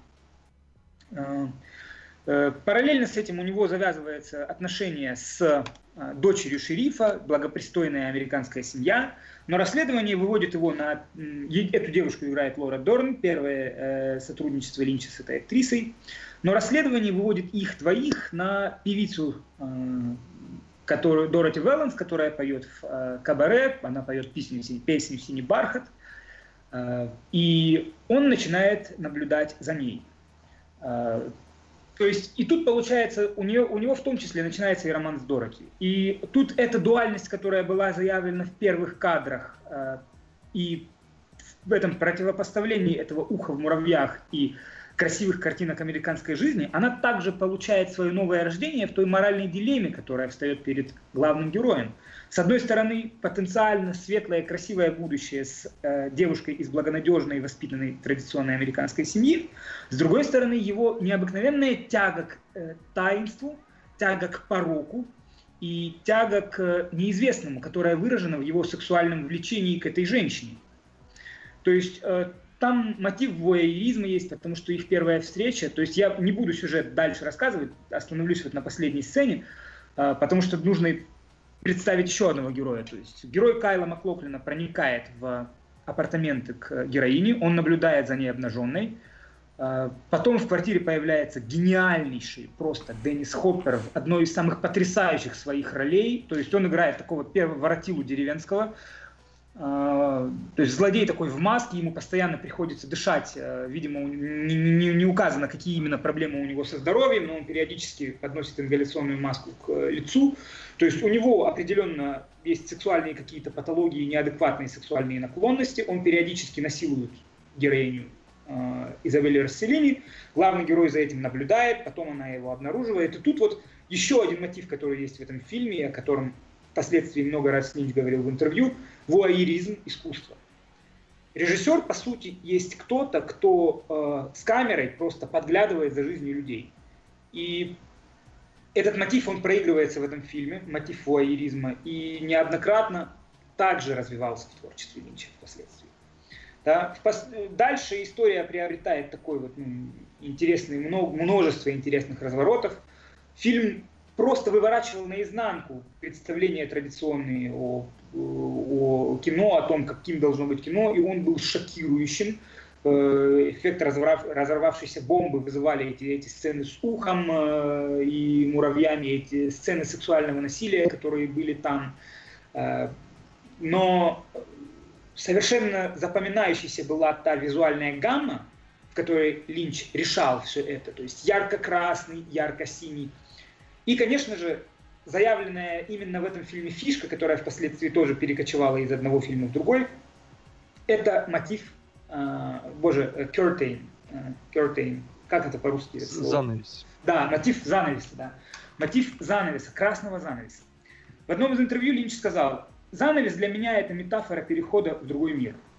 Зритель приходит в театр или в кино, перед ним красный занавес закрытый. Гаснет свет, занавес э, открывается, и зритель оказывается в другом мире. И именно своего образа другим миром можно считать то, куда попал главный герой Кайла Маклоклина, да, э, когда он ввязался во всю эту криминальную интригу. Э, то есть, с одной стороны, традиционный американский город, в котором все хорошо и все друг друга знают, а оказывается, что в нем живет зло, и это зло вершит страшные вещи. И э, главной темой, вот такой пирамидой, вершиной, туда все, все это сходится, и именно является вот это вот кубриковское, линчевское понимание того, что зло, оно является частью материи повседневной человеческой жизни. И от него невозможно просто э, спрятаться. И это, это есть то, что так или иначе э, вот он часто употребляет under the surface в своих интервью, он, когда он описывает все эти, э, все свои фильмы, он употребляет evil that lives under the surface, да, то есть зло, которое живет за поверхностью повседневности. Это потрясающее кино, и вы знаете, что когда я что-то люблю, я все время начинаю заикаться, подбирать правильные слова, поэтому я, наверное, больше не буду э, блеять в эфир, я могу сказать только так, это, это 10 из 10, это, это, это лучшая работа Линча, и э, в те темы впоследствии он реализовал и в Твин Пиксе, и в Диких Сердцем, и в Малхолланд Драйве, и в Шоссе в никуда, и даже во Внутренней Империи – а, если мы любим Линча за гипноз и за гипнотическое кино, то «Синий бархат» — это первый фильм, в котором это было так. Это первый фильм, в котором такая красивая э, визуальная гамма и палитра цвета. Это первый фильм, в котором режиссер предлагает ту формулу, что кино это есть стрип, и кино это есть путешествие куда, куда-то в какой-то другой мир за красным занавесом. Потом красный занавес точно так же будет олицетворением другого мира в Твин Пиксе. И это кино нужно смотреть всем. Я пересматривал его буквально две недели назад. Оно такое же замечательное, оно такое же сильное, оно также пугает, оно также шокирует. И также прекрасен Деннис Хоппер, также восхитительная Изабелла Расселини, также потрясающе звучит ритм этой песни Blue Velvet, и также чарующе харизматичным является это а, зло, которое а, живет а, за поверхностью нашей традиционной жизни. У меня все. Я буквально чуть-чуть дополню, совсем-совсем-совсем чуть-чуть. Мое мнение, ну, Карен его расхвалил, я не буду опровергать. Мне тут нравится то, что в этом фильме очень пышно расцветают три вещи, которые у Линча очень характерны в творчестве. Первое — это сцены, которым соответствует какой-то определенный цвет — когда вся сцена идет, или какой-то мизансцена под каким-то цветом, характерным цветом одним. Или там двумя максимум. Это очень эффектно. У Линчи он на этом впоследствии сделает очень много больших интересных вещей. Во-вторых, э, это... Ну, это характерно, в принципе, для Линча в принципе, но в «Синем бархате», я бы сказал, с этого все... Ну, не с этого все началось, но э, на это сделан упор. У него в фильме всегда очень роскошные женщины. Да. Дэвида Линча. Э, Причем они такие обычно роковые, соблазнительные, и всегда есть некая невинность. У них есть одна соблазнительная женщина, а другая якобы такая невинная, которая может быть стать порочной более э, к финалу. И в-третьих, э, что мне тоже очень нравится, Линч в этом фильме начал, с этого фильма начал очень круто показывать тех пугающих отрицательных персонажей, которые ну, вроде бы обычные люди, но при этом в них есть что-то, какой-то надлом, что-то характерно неправильное, которое выражается в их гримасах и каких-то необычных поведениях. Э, поведении каком-то необычном. Извиняюсь, тоже немножко заплетается язык, много кофе выпил. Это может быть и какое-то подергивание в синем бархате. Это как раз очень круто передает Хоппер через этот свой ингалятор. Да, ингалятор, да. Свой кислородный баллон. Э, в Твин Пиксе это где-то через какие-то гримасы, через станции в шоссе в никуда. Это тоже там через что-то передается. То есть, когда мы видим злодея, который, который нас пугает, не потому, что он выглядит зловеще, а, это, это отдельная тема у Линча, а потому что он ведет себя немножечко неадекватно вследствие того, что внутри него что-то сломалось. И мы это чувствуем, и нам от этого страшно. И в этом, на этом Линч съел не одну собаку. И вот в «Синем бархате» он, пожалуй, одну из лучших своих работ в этом дает. Все. Да, да, да. Потрясающее кино вообще. Эльман? Ну, я-то здесь. Я да. здесь. А, ну, тут еще одна буквально вещь про режиссерский метод, не сколько про «Синий бархат» э, вспомнилась, которая мне. То есть э, Линч, э, как я уже говорил, когда мы говорили про трансцендентальную медитацию, что он идеалист по своей природе, и когда его спрашивают, чем был вдохновлен этот фильм, он говорит «идеей». И его любимая такая вещь – идея. Как родился «Синий бархат»? Он послушал эту песню, и в его голове появилась идея. Он услышал эту песню, и он увидел несколько красивых домиков. Потом эта идея легла у него где-то на глубине мозга, возникла еще одна идея. Ухо полное муравьев. А потом возникла, да, вот, ну вот, вот что может твориться в голове человека, если у него возникает идея? Вот просто образ, да, ухо, отрезанное ухо, которое переполнено муравьями. Да. Потом возникла третья идея, а потом четвертая, которая соединила эти все идеи воедино, и получилось то, что получилось. Вот это природа режиссерского метода Линча. Идеи, идеи, идеи. Они рождаются из ниоткуда. Они просто приходят к нему в голову. И потом каким-то образом они соединяются в единый сюжет. И вот в «Синем бархате» это получилось. А, это не получилось, на мой взгляд, в «Шоссе в никуда» и «Внутренней империи», но мы до этого дойдем. Если тебе нечего сказать про «Синий бархат», Тельман, то я бы... Мне про «Синий бархат» дальше. нечего сказать, потому что к своему стыду я его не досмотрел. Стыд, позор, срам. Я даже я не помню почему. Я даже не помню. Там в конце почему, титры но... будут. Не, я правда не помню. Я какие-то определенные... Я причем смотрел его очень давно. Ну, ладно, не будем на этом замыкаться. Я просто его не досмотрел. Из-за этого буду смотреть обязательно. Да, я услышал, и... что ты прям вообще кончаешь от этого фильма, из-за этого да, придется смотреть. мои родители будут слушать этот эфир, может быть, поэтому, пожалуйста, не... Шушани с Ну, что ж ты будешь сейчас вырезать, что ли, это? Ну... Да нет, шучу, шучу, шучу. Слава тебе, Господи. Да, мы, э, давай мы два слова о «Диких сердцем», а, потому что это... И закончим который... эфир, да? Два слова о «Диких сердцах».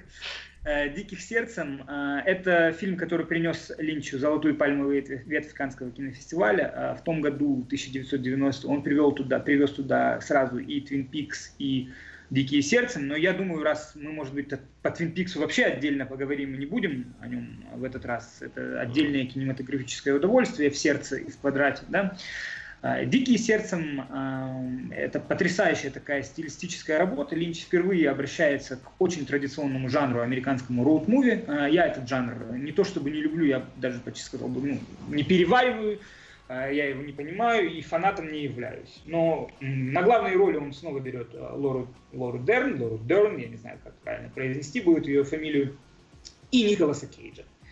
А, фильм поставлен по одному из романов не самого известного американского писателя, э, забыл тоже его имя, по сути является переложением то есть роуд-муви и... То есть это то, где одно роуд-муви встретило другое роуд-муви, это «Волшебник страны Оз». В фильме огромное количество отсылок.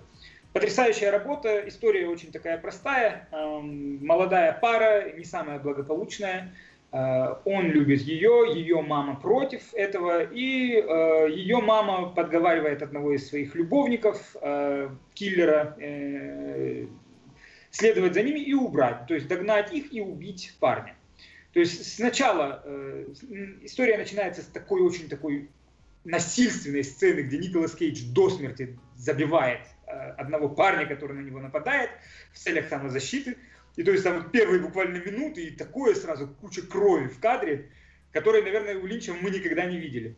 И здесь, в принципе... Ты не видел еще третий сезон Твин Пикс? Э, да, я не, не, намеренно его не смотрю пока что, ближе к концу хочу смотреть, да, но, но, но там, в 90-е годы, это, это, это было правда очень много, и я аж прям вот как поставил, у меня вот так глаза открылись, и до конца они такими и были, то есть кровища там было очень-очень много, да, на первых, буквально э, в первых трех минутах.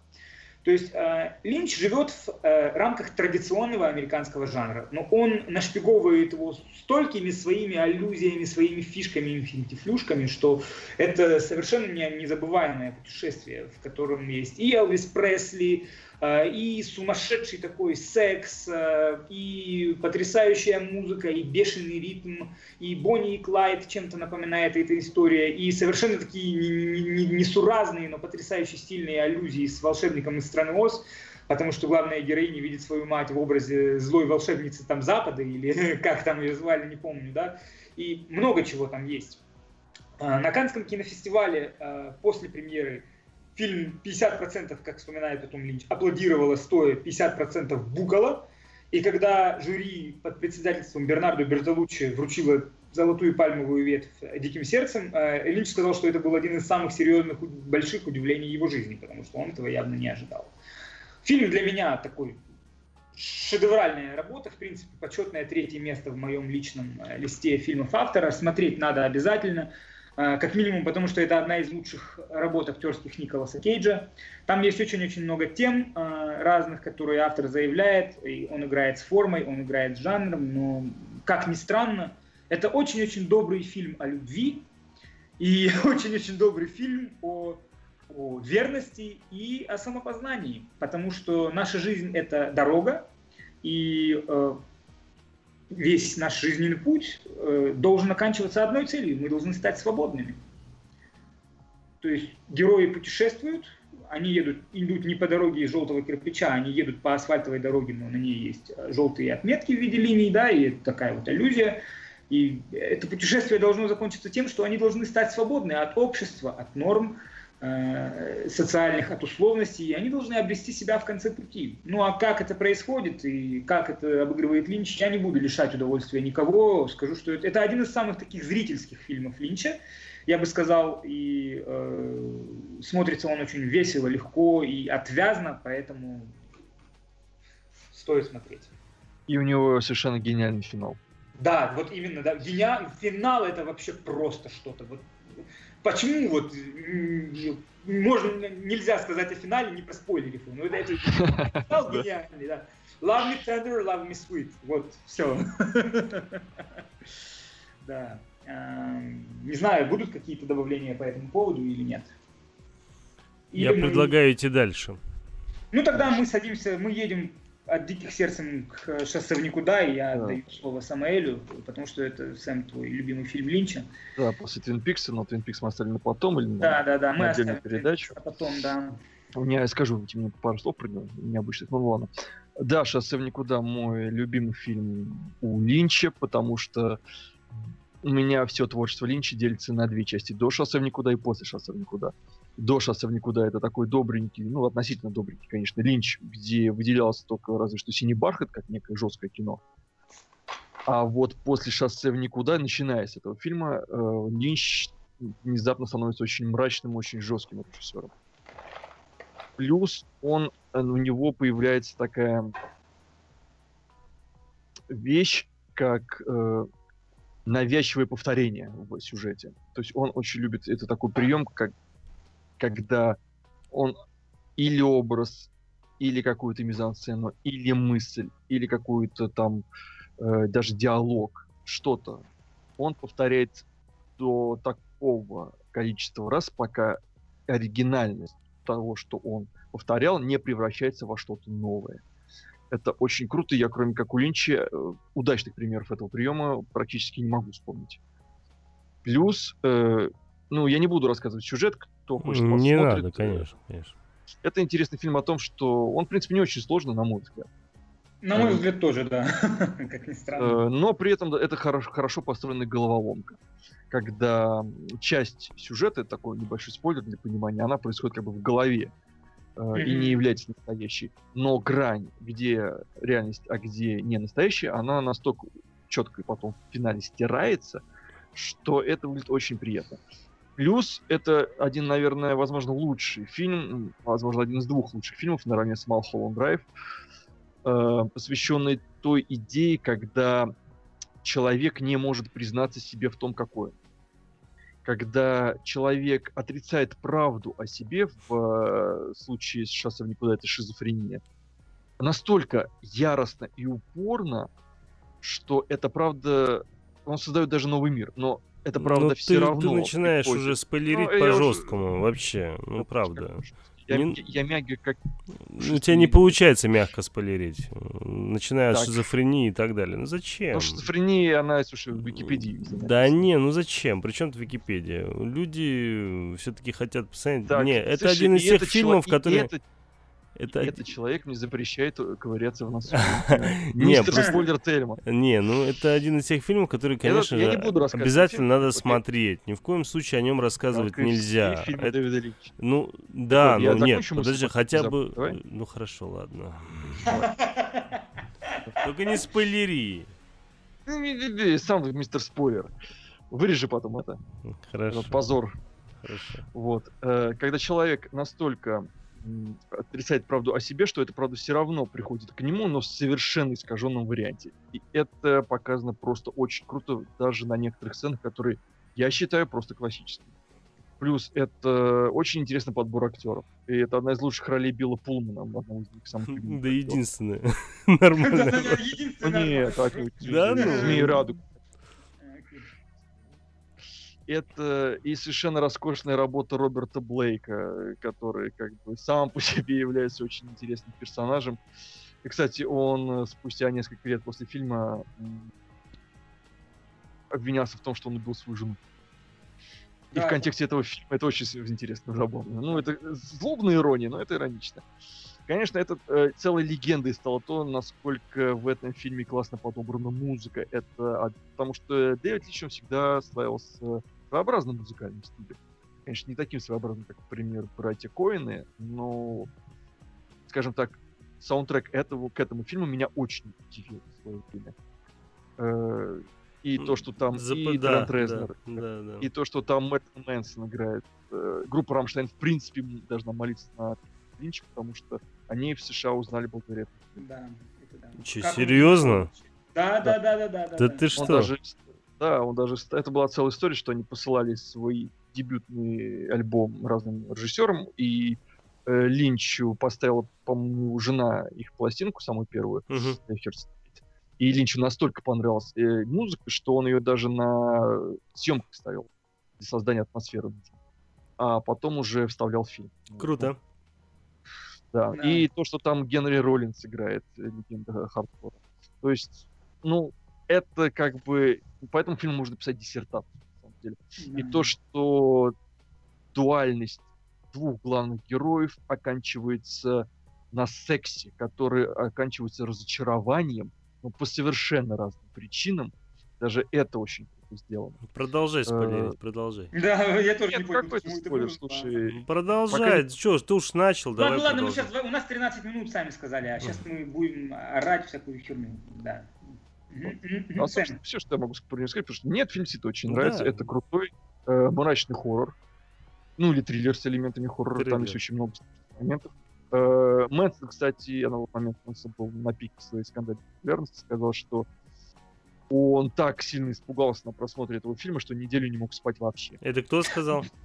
Я тоже испугался, когда его впервые увидел. Подожди, подожди. Кто это сказал? Мэнсон. Ну, все, давайте дальше. Ну да, я не люблю этот фильм. А, вообще, как бы, э, очень, на мой взгляд, такая Потому что обосратушки? Для меня, для меня, нет, ничего для меня обосратушки нет. Для меня Линч тоже делится просто до шоссе в никуда и после, и все, что было до, я очень люблю, а все, что было после, ну, это как бы унылое говно для меня, за исключением, может быть, Малхолланда Драйва, к которому я тоже пришел не сразу. Поэтому я, говоря о Малхолланде Драйве, сразу скажу и о всех трех фильмах, потому что это в одинаковом... Да, это трилогия, трилогия. Да. Причем эта трилогия, извините, перебью быстро, э, она, по, по сути, на одну и ту же тему. Она, uh-huh. это то, с чего начинал Дэвид Линч, с э, головы ластика. Это да, то, что происходит да, у да. людей в головах. Это разум, порождающий... Да. Сон разума рождает чудовище. Вот, да? вот. Как, в той, как в той цитате знаменитой Фридриха Ницше, кажется. Да. А, ну, а, в общем, а, тут дело, дело в другом. На самом деле, да, Линч, как я уже говорил, использовал формулу кино – это сон, сон – это кино. И то, что у него вообще не получилось в «Шоссе в никуда» и по в твоему мнению. а потом, по моему мнению, да, но получилось в «Маховом драйве» относительно, в целом может быть описано следующим. А, какая-то часть сюжета происходит в реальности всегда, какая-то часть происходит в, то ли в фантазии, то ли во сне, то ли где-то еще. Важно это или нет? Ответ очевидный – нет.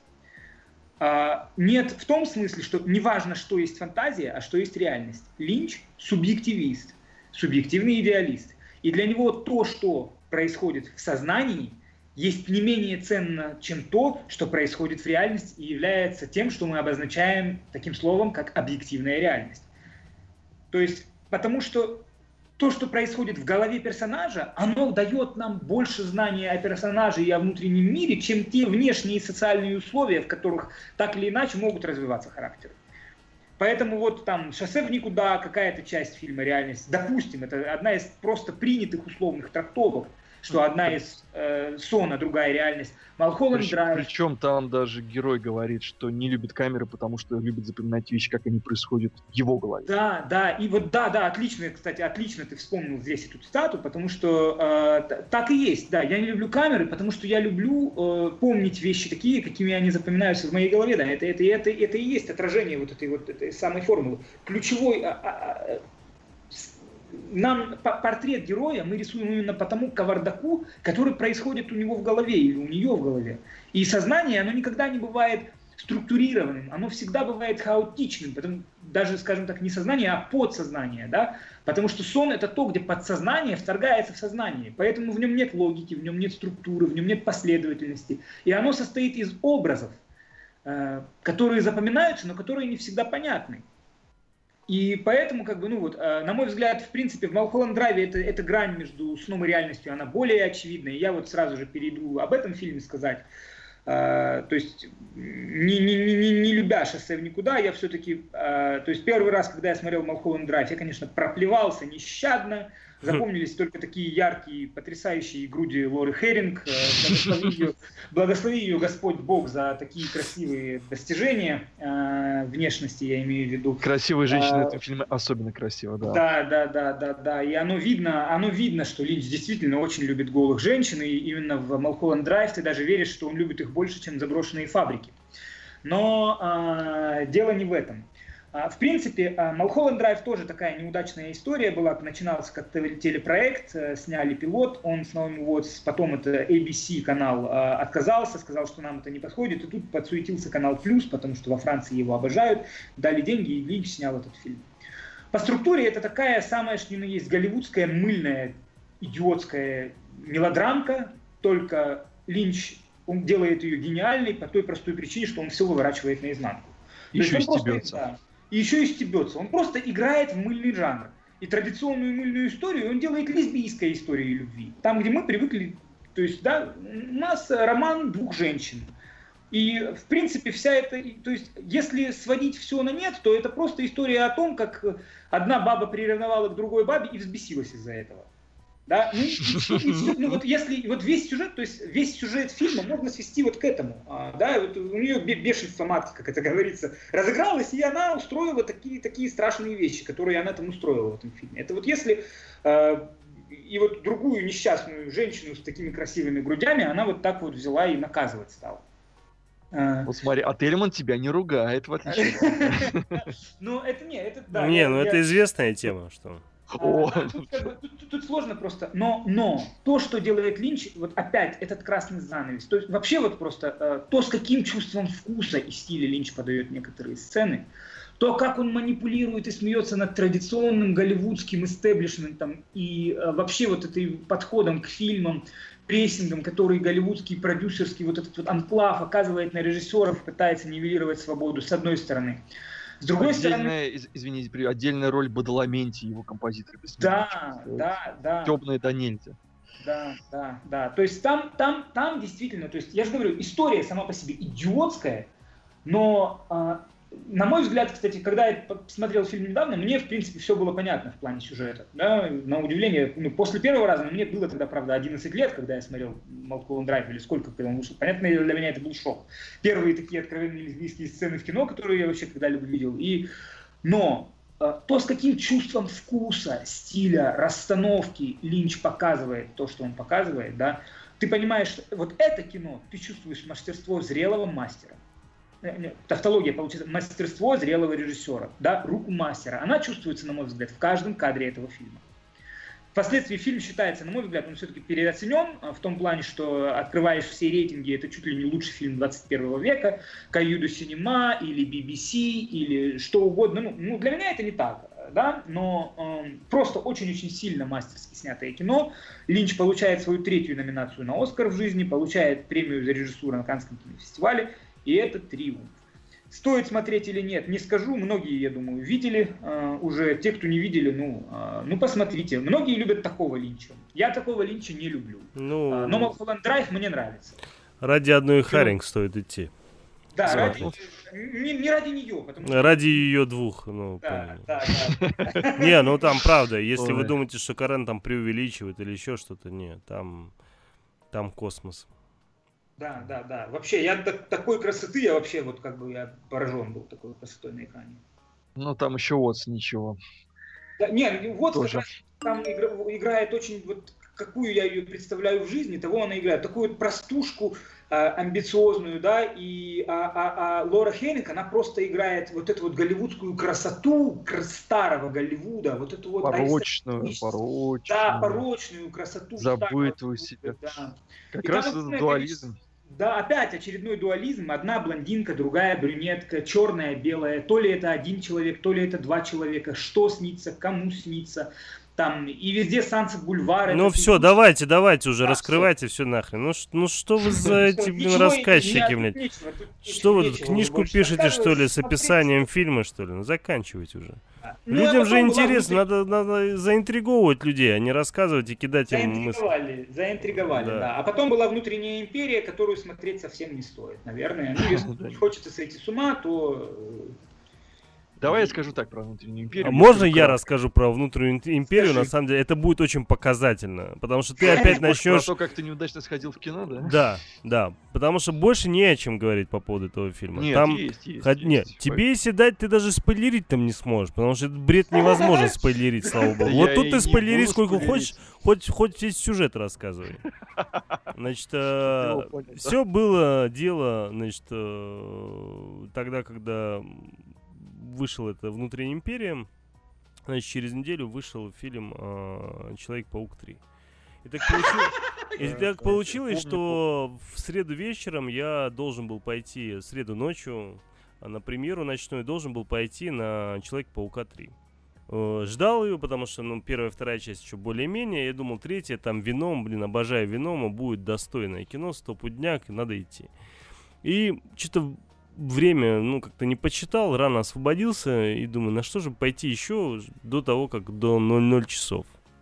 Смотрю, ну, вроде как там в районе э, 9 часов, э, значит, э, начинается внутренняя империя, думаю, ну, дай пойду. Линч, не Линч, я даже не знал, я особо тогда не парился, почему-то я думал, ну, хоть на что-то пойду. Это было что-то. Я выходил с сеанса, наверное, раз 10 пойти в туалет, пойти что-нибудь пожевать, пойти. Я находил себе сотню причин для того, чтобы выйти, а просто прекратить это воздействие себе на мозг. Потому что все щели были задействованы, просто все, абсолютно. Это было очень тяжело, это было невыносимо что главная героиня, что сюжет, хотя сюжетом это не назвать, у меня даже язык ломается, когда я произношу это слово по отношению к этому фильму. Это очень тяжело, да, и честно вам сказать, даже голова ластик мне и то больше понравилось, потому что там хотя бы хоть какая-то какую-то идею потому можно... она идет час 28. Да, да, ну там хотя бы идею можно выцепить хоть как-то, а здесь фильм идет 3 часа, чтобы вы понимали практически. И э, это был э, это, это ужас. И самое страшное, вы можете себе представить, я абсолютно убитый, абсолютно просто сами понимаете, что сделано. Изнасилованный мозг у меня, понимаете. И я вот с этим изнасилованным мозгом а, иду на третью часть, а, значит, Человека-паука. Вы можете, да. да, представить, в каком состоянии это еще три часа бреда почти такого же, как внутренняя империя. Ну, для и меня я... осквернением мозга скорее является третий человек. Да, это конечно, да. Но вот представь себе, я в 3 часа ночи вышел и понял, что последние 6 часов мне насиловали мозги, понимаешь? Это была жесть. Это была жесть. Это, это, наверное, был самый, скажем так, э, самое запоминающееся ночь и вечер в моей жизни, потому что я, я это помню до сих пор. Вот этих кроликов и этого плачущего Супермена. Так что вот такая вот внутренняя империя. Продолжаем дальше. Я, я, я скажу так, кратко. Есть только два режиссера, которые э, очень круто могут показать логичность сна в кино. Это Дэвид Линч и Дон Каскарелли. Вот Дэвид Линч во внутренней империи логичность, сю, сюрреализм сна, э, сна разума он, он до, тут достиг своего пика и совершенства. И на это играет и раздробленное повествование, и монтаж, и актерские работы, и даже то, что снимал Линч на цифровую камеру, причем настолько отвратительную цифровую камеру, я не знаю, как Шо это было. Sony, э, Sony PD. А, я расскажу, как это было чуть-чуть. Ну, да. то есть, ну, пожалуйста, ну, не вот надо, я вас прошу. Мне даже сюжет фильма зашел больше, чем картинка, если честно, хотя сюжет Линч фильма? Для меня, в первую очередь, это именно картинка. Я, нас... конечно, ли... Ага, да, sorry, ты не закончил. Да, да нет, я просто... А что тут окончить? Этот фильм надо посмотреть. Не надо. Этот фильм не надо смотреть, поверьте мне, не надо. Всегда надо смотреть разные фильмы, чтобы получить какой-то experience. Он, может быть, будет неприятный, а возможно, вам даже понравится. Кто вас... Узнаете много о себе нового. Не, я на самом деле все-таки, знаете, я выступлю в защиту фильма относительную, потому что, ну, на мой взгляд, мне тоже было там как бы, ну, относительно стержневая часть. А, Понят... Он некомфортный, его некомфортно смотреть, вот так. А, вот я вот с этим я тоже, вот честно, не, не, не могу согласиться. Вот как бы, конечно, я, я, я, для меня это даже показалось относительно личным таким кино, очень. И э, для Линча, и мне кажется, даже я его уловил в определенные моменты. То есть он, он в один момент он начал заниматься видеоартом, и у него, вот как он говорит, в очередной раз было озарение, возникла одна идея. Он снял ее на камеру Sony, которая даже в HD вроде как не снимает, Sony PD или как она там называется. А потом у него возникла вторая идея, он снова снял ее, а потом третья, а потом четвертая, а потом у него родился фильм, и уже у него несколько сцен были отсняты на эту камеру, и он решил, ну а что, ну попробую, поэкспериментирую. И так он родился даже, этот фильм. Он а, даже без сценария снимал, по-моему. Абсолютно, он, там не было никакого сценария вообще, и актеры, как сказал Айронс потом, они вообще не понимали, что происходит и о чем это, да. А Линч тогда сказал, что правда в глазах смотрящего, каждый видит то, что он видит, и это и есть правда, которую ты можешь вынести из фильма. То есть, опять же, кино это субъективное переживание. И здесь я бы не сказал, что э, я бы не сказал, что тут, по-моему, сон, тут как раз-таки кино как сон, потому что то, что является частью нереальности, это может где-то сон, а может где-то просто часть фильма, который снимала. Э, ну, метареальность это такая. Да, то есть, да, совершенно, это вот именно метареальность, хорошая такая, э, хорошая дефиниция такая, да, мне она очень нравится, но Э, на, на самом деле потрясающая работа Лоры Дернет, актерская. Я никогда ее не любил, но здесь стоит отметить, что э, она показала себя очень хорошо. И, насколько я знаю, даже хотели промоушен сделать, чтобы номинировать ее на Оскар, но успехом не увенчалось, потому что совсем уж это артхаус, андеграунд, скажем так.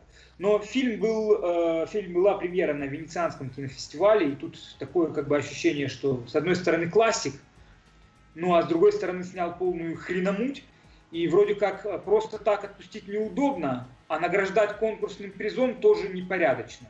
Ну и они влепили Линчу премию за вклад в киноискусство, да, «Золотой лев» такой почетный. Вроде как не за фильм, а за былые заслуги, но в том числе как бы и фильм заодно э, не обошли э, стороной. На мой взгляд, это не самое плохое. То есть я готовил к себя совершенно ужасному изначально. Может быть, поэтому я все-таки вынес это.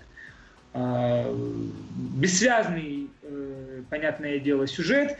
И, в принципе, проблема Линча в том, что э, фанаты Линча любят это кино, и оно имеет культовый как раз-таки статус. Но дело в том, что сейчас, какую бы чушь Линч не снял, э, люди все равно будут хлопать, потому что это, это как бы это счастливое непонимание, этот эффект счастливого непонимания, когда ты ни черта не понимаешь, но ты просто обосраться от счастья хочешь от того, как это все гипнотически круто. И да. это вот, ну, либо тебя гипнотизирует, да, э, вот как именно на сеансе у психотерапевта, либо оно тебя не гипнотизирует. Ну, меня такие вещи, к сожалению, не берут. Поэтому вот это вот все новое линчевское кино, которое было после «Шоссе в никуда», я не, не понимаю, я не ценю. И вот оно у меня вот только с Малхолланд Драйвом так выстрелило, что я даю должное. Да, внутренне, и именно поэтому с большим сожалением у меня большие сомнения относительно нового Твин Пикса, но я продолжаю надеяться, что там все будет хорошо. Но да, так, таков он Дэвид Линч. Он гений, полный противоречий, и тайна его метода, основанного на интуиции, основанного на образах, она, э, с одной стороны, может э, давать э, такие шедевры, как «Синий бархат», с другой стороны, может играть джу, злую шутку, и получаются такие невнятные вещи, как «Внутренняя империя». Я ну, думаю, и... здесь, да. Я просто сказал, что он, я бы сказал, это в первую очередь, конечно, автор с большой буквы А, настоящий да. автор. Он автор во всем, он и художник он и композитор, у него много музыки. Твин Пикс последний вообще пропитан музыкой. То есть он и концерт Дюран Дюран, из концерта Дюран Дюран, онлайн-концерта, сделал настоящее шоу, очень своеобразное, очень в стиле э, Дэвида Линча. Ну, то есть такого я не видел, это был experience, именно онлайн- experience. Э, нечто подобное впоследствии уже в записи сделал Юнас Окерлунд с Рамштайн, но уже по-другому немножечко. Где-то лучше, где-то хуже, по-другому. То есть это все-таки именно автор. И сейчас, подытоживая все это дело, так как мы от Twin Peaks решили сделать по отдельный киночетверг, я скажу, что сейчас я вижу, как зрители набросились на новый Twin Peaks с, какой, с каким голодом. Во-первых, потому что действительно соскучились по автору, который да, знает, что да. делать. А во-вторых, э, сейчас именно то время, которое и в, оно было, в принципе, и в 90-х, но из-за отсутствия интернета, оно было, так сказать, э, на кухонном уровне. Э, люди любят очень теории, разбирать каждый кадр, э, строчить целые посты, целые да, там, да, знаю, да. стены по поводу каких-то теорий. И вот Twin Peaks сейчас попал именно в эту колею очень, когда очень правильную, очень своевременную. Так же, как в свое время попал Малхолланд Драйв, когда Дэвид Линч стал модным. Именно модным. Он стал брендом. Э, и сейчас э, люди набросились на Twin Peaks, потому что он именно то, э, что им так не хватало. Его можно обсуждать, его можно строить миллион теорий, и в отличие от всевозможных других сериалов, которым этот подход применяет, к Линчу это сто процентов оправдано. Потому что это, в первую очередь, Дэвид Линч. Он действительно совершенно неоднозначен. Он всегда двухсмысленен, он всегда с мета-реальностью и своими э, персонажами, которые держатся там подкорке мозга. Э, он всегда человек с картинкой, потому что он художник. И он всегда дает повод для спора, а это всегда очень круто. Да. Все, Тельман, мы больше не мучаем тебя. Давай, занавес опускай. Что, и вот надеюсь, вот так вот все? По Пообещай сначала, что у нас да. будет посвящен четверг э, Твин Пиксу потому что это событие, конечно. Давайте, когда последнее, после последней серии третьего сезона мы сделаем, mm, это, да. разобрав и разберем в, весь сериал. В сентябре? В сентябре, да, в сентябре. Сейчас, сейчас, сейчас, секундочку, я прямо сейчас посмотрю. Twin Peaks, расписание, значит, 4 сентября у него. Да. Последний. Ну, значит, так и будем, значит, вот в этих датах после 4 сентября делать эфир по всему сериалу, по трем сезонам. Со спойлерами и совсем для тех, кто смотрел. Угу. Иначе... Сериал, да. Э, сериал, ну, собственно, мы уже 7 сентября в четверг тогда можем запланировать без проблем. Давайте, да. договорились. Да, хорошо. Прямо сейчас вобью себе в график. Ну что ж. Скажи ты что-нибудь о Дэвиде раз... Линче. Да. Ага, Дэвиде Линче. Ну, я, по-моему, в начале уже все, что нужно, сказал. И э, фильмов любимых у меня его особо нету. Там за исключением... Э, Главы Ластика внутренней империи, да. Они действительно, они, они действительно тебя... Они на, а, слушай, они на тебя повлияли, а они ты Они на меня повлияли настолько, что я не хотел в свое время даже смотреть больше Дэвида Линча, честно тебе скажу. Да, а это тоже влияние. Слушай, плохое влияние тоже влияние. Ты с какими красками описываешь ну, истории? Я, я его не считаю своим э, любимым режиссером. Я вообще его не считаю, скажем так, э, даже приближенный к десятке любимых режиссеров. Я не понимаю вот этот фанатизм к Twin Peaks. Мне Twin Peaks не нравился никогда. А, и вот это вот... Э, я согласен с тобой, там одно вот ты очень грамотно подметил по поводу того, что у, Линча, наверное, у единственного да, режиссера получилось э, показать сон в кино. Одного из двух. Да, одного из двух, да. Ну, я считаю, единственного, второго я плохо знаю. Значит, и э, это правда, это, ну, в реальной жизни нельзя такое смотреть, потому что ты, у тебя мозг начинает трескаться, вот, и такое можно смотреть, знаешь, во время как раз-таки, там, вот, вот, к примеру, вот когда придет время, что во время сна можно будет смотреть фильмы, вот в этот период можно спокойно включать фильмы Дэвида Линча без проблем. Значит, ты знаешь, э, в чем прикол кино, просмотр кино в кинотеатре? Расскажи Основной... мне, я не знал никогда, из-за этого мне очень интересно. Нет, ну, я быть, долго мучился вопросом. Ты об этом не думаешь. Ты ну, мне откроешь тайну. Меня, для меня в чем? Да, для тебя в чем? Меня. А зритель, когда садится в кинотеатр и выключается свет, он совершенно беззащитен перед тем, что сейчас на него пойдет с экрана. А вот нифига. Да, я, наоборот, таки в, я, я в темноте, наоборот, чувствую себя полностью защищенным. Ну, это ты, может быть. Но, тем не менее, ты же, ну, не, ты не можешь предугадать, что ты увидишь, да? И Дэвид Линч этим пользуется. Кино — это, в первую очередь, оружие. И если им хорошо воспользоваться. И Дэвид Линч этим пользуется. Он хочет, чтобы все его фильмы смотрелись исключительно в кинотеатрах. Да, это он а, без помните без... А, этого самого нашего кинофорумчанина Ксандров? Ну, который киносемиотику раздела открыл и вел ее да, очень долгое время. Да, Он да, же да, преподаватель да. здесь, в Петербурге. А, я тут э, как-то с ним встречался, наверное, лет 6-7 назад, может, не помню. Ну вот, и э, я вот сейчас подумал, а он э, линчевские фильмы вообще разбирал с точки зрения киносемиотики? Там можно бесконечное количество всего написать, и все будет... Я правда. знаю, те, И все разбирал. будет полным бредом, потому что это просто тупо фантазии нашего господина Линча. Ладно, ребят, долго будем обсуждать его, если да. мы не закончим. А, Каря, спасибо тебе огромное. А, Сэм, тебе тоже большое спасибо. Ну что Спасибо, что позвал, с удовольствием. Карен, в следующий раз Карен и Сэм э, соединятся, скажем так, э, вместе. Спустя 25 лет. сквозь огонь иди за 7 сентября 2017 года а, на тему Twin Peaks. Я надеюсь, ты составишь нам компанию, Кари? Не понял. Это была моя идея вообще-то. Не, я, я имею в виду... Ты же, ты же говоришь, что ты еще не смотрел третий сезон. Я из этого смотрел. Или ты ждешь, пока он закончится, и потом посмотришь целиком? Я правильно. Я просто хочу да, я начну смотреть его в конце августа, потому что я не люблю по серии в неделю растягивать. Я вот лучше вот несколько... Ну так, не, чтобы не получилось, что четвертого ты только начнешь смотреть, понимаешь, после нет, окончания. Нет, нет, не переживай, не переживай. У меня как раз эта неделя единственная неделя свободная, потому что у меня это уже... Я, ну, вырежу. всегда знаешь, что последнюю серию надо смотреть со всеми вместе, потому что иначе да, в интернете тебе сразу моментально кто-нибудь проспойлерит так, что ты всю жизнь будешь об этом жалеть. Да, да, да. Буду смотреть э, вместе, и на следующий день вот э, мы обязательно ее обсудим. Так что, и у нас да. будет либо Карен из черного вигвама, либо из белого. Либо из белого. Мы, мы, мы решим, кто из нас будет из черного вигвама, кто из белого. Сам. Ладно. Мы Тельман точно из черного. Ну, по, по коже я тоже из черного вообще, если так, по чесноку и по волосам. У тебя, у тебя душа светлая. Спасибо, дорогой. Вы можете потом после эфира поговорить, в принципе. Маленько подытожить, для тех, кто не знает, именно Карен познакомил меня с Тельманом в свое время. Да, да, да, да, да. да. Ты, ты, наверное, на меня в обиде, Сэн. Отнюдь я тебе не Можешь оставить это. Ладно, ребят, всем пока. Ладно, да, давайте. Давайте. Пока.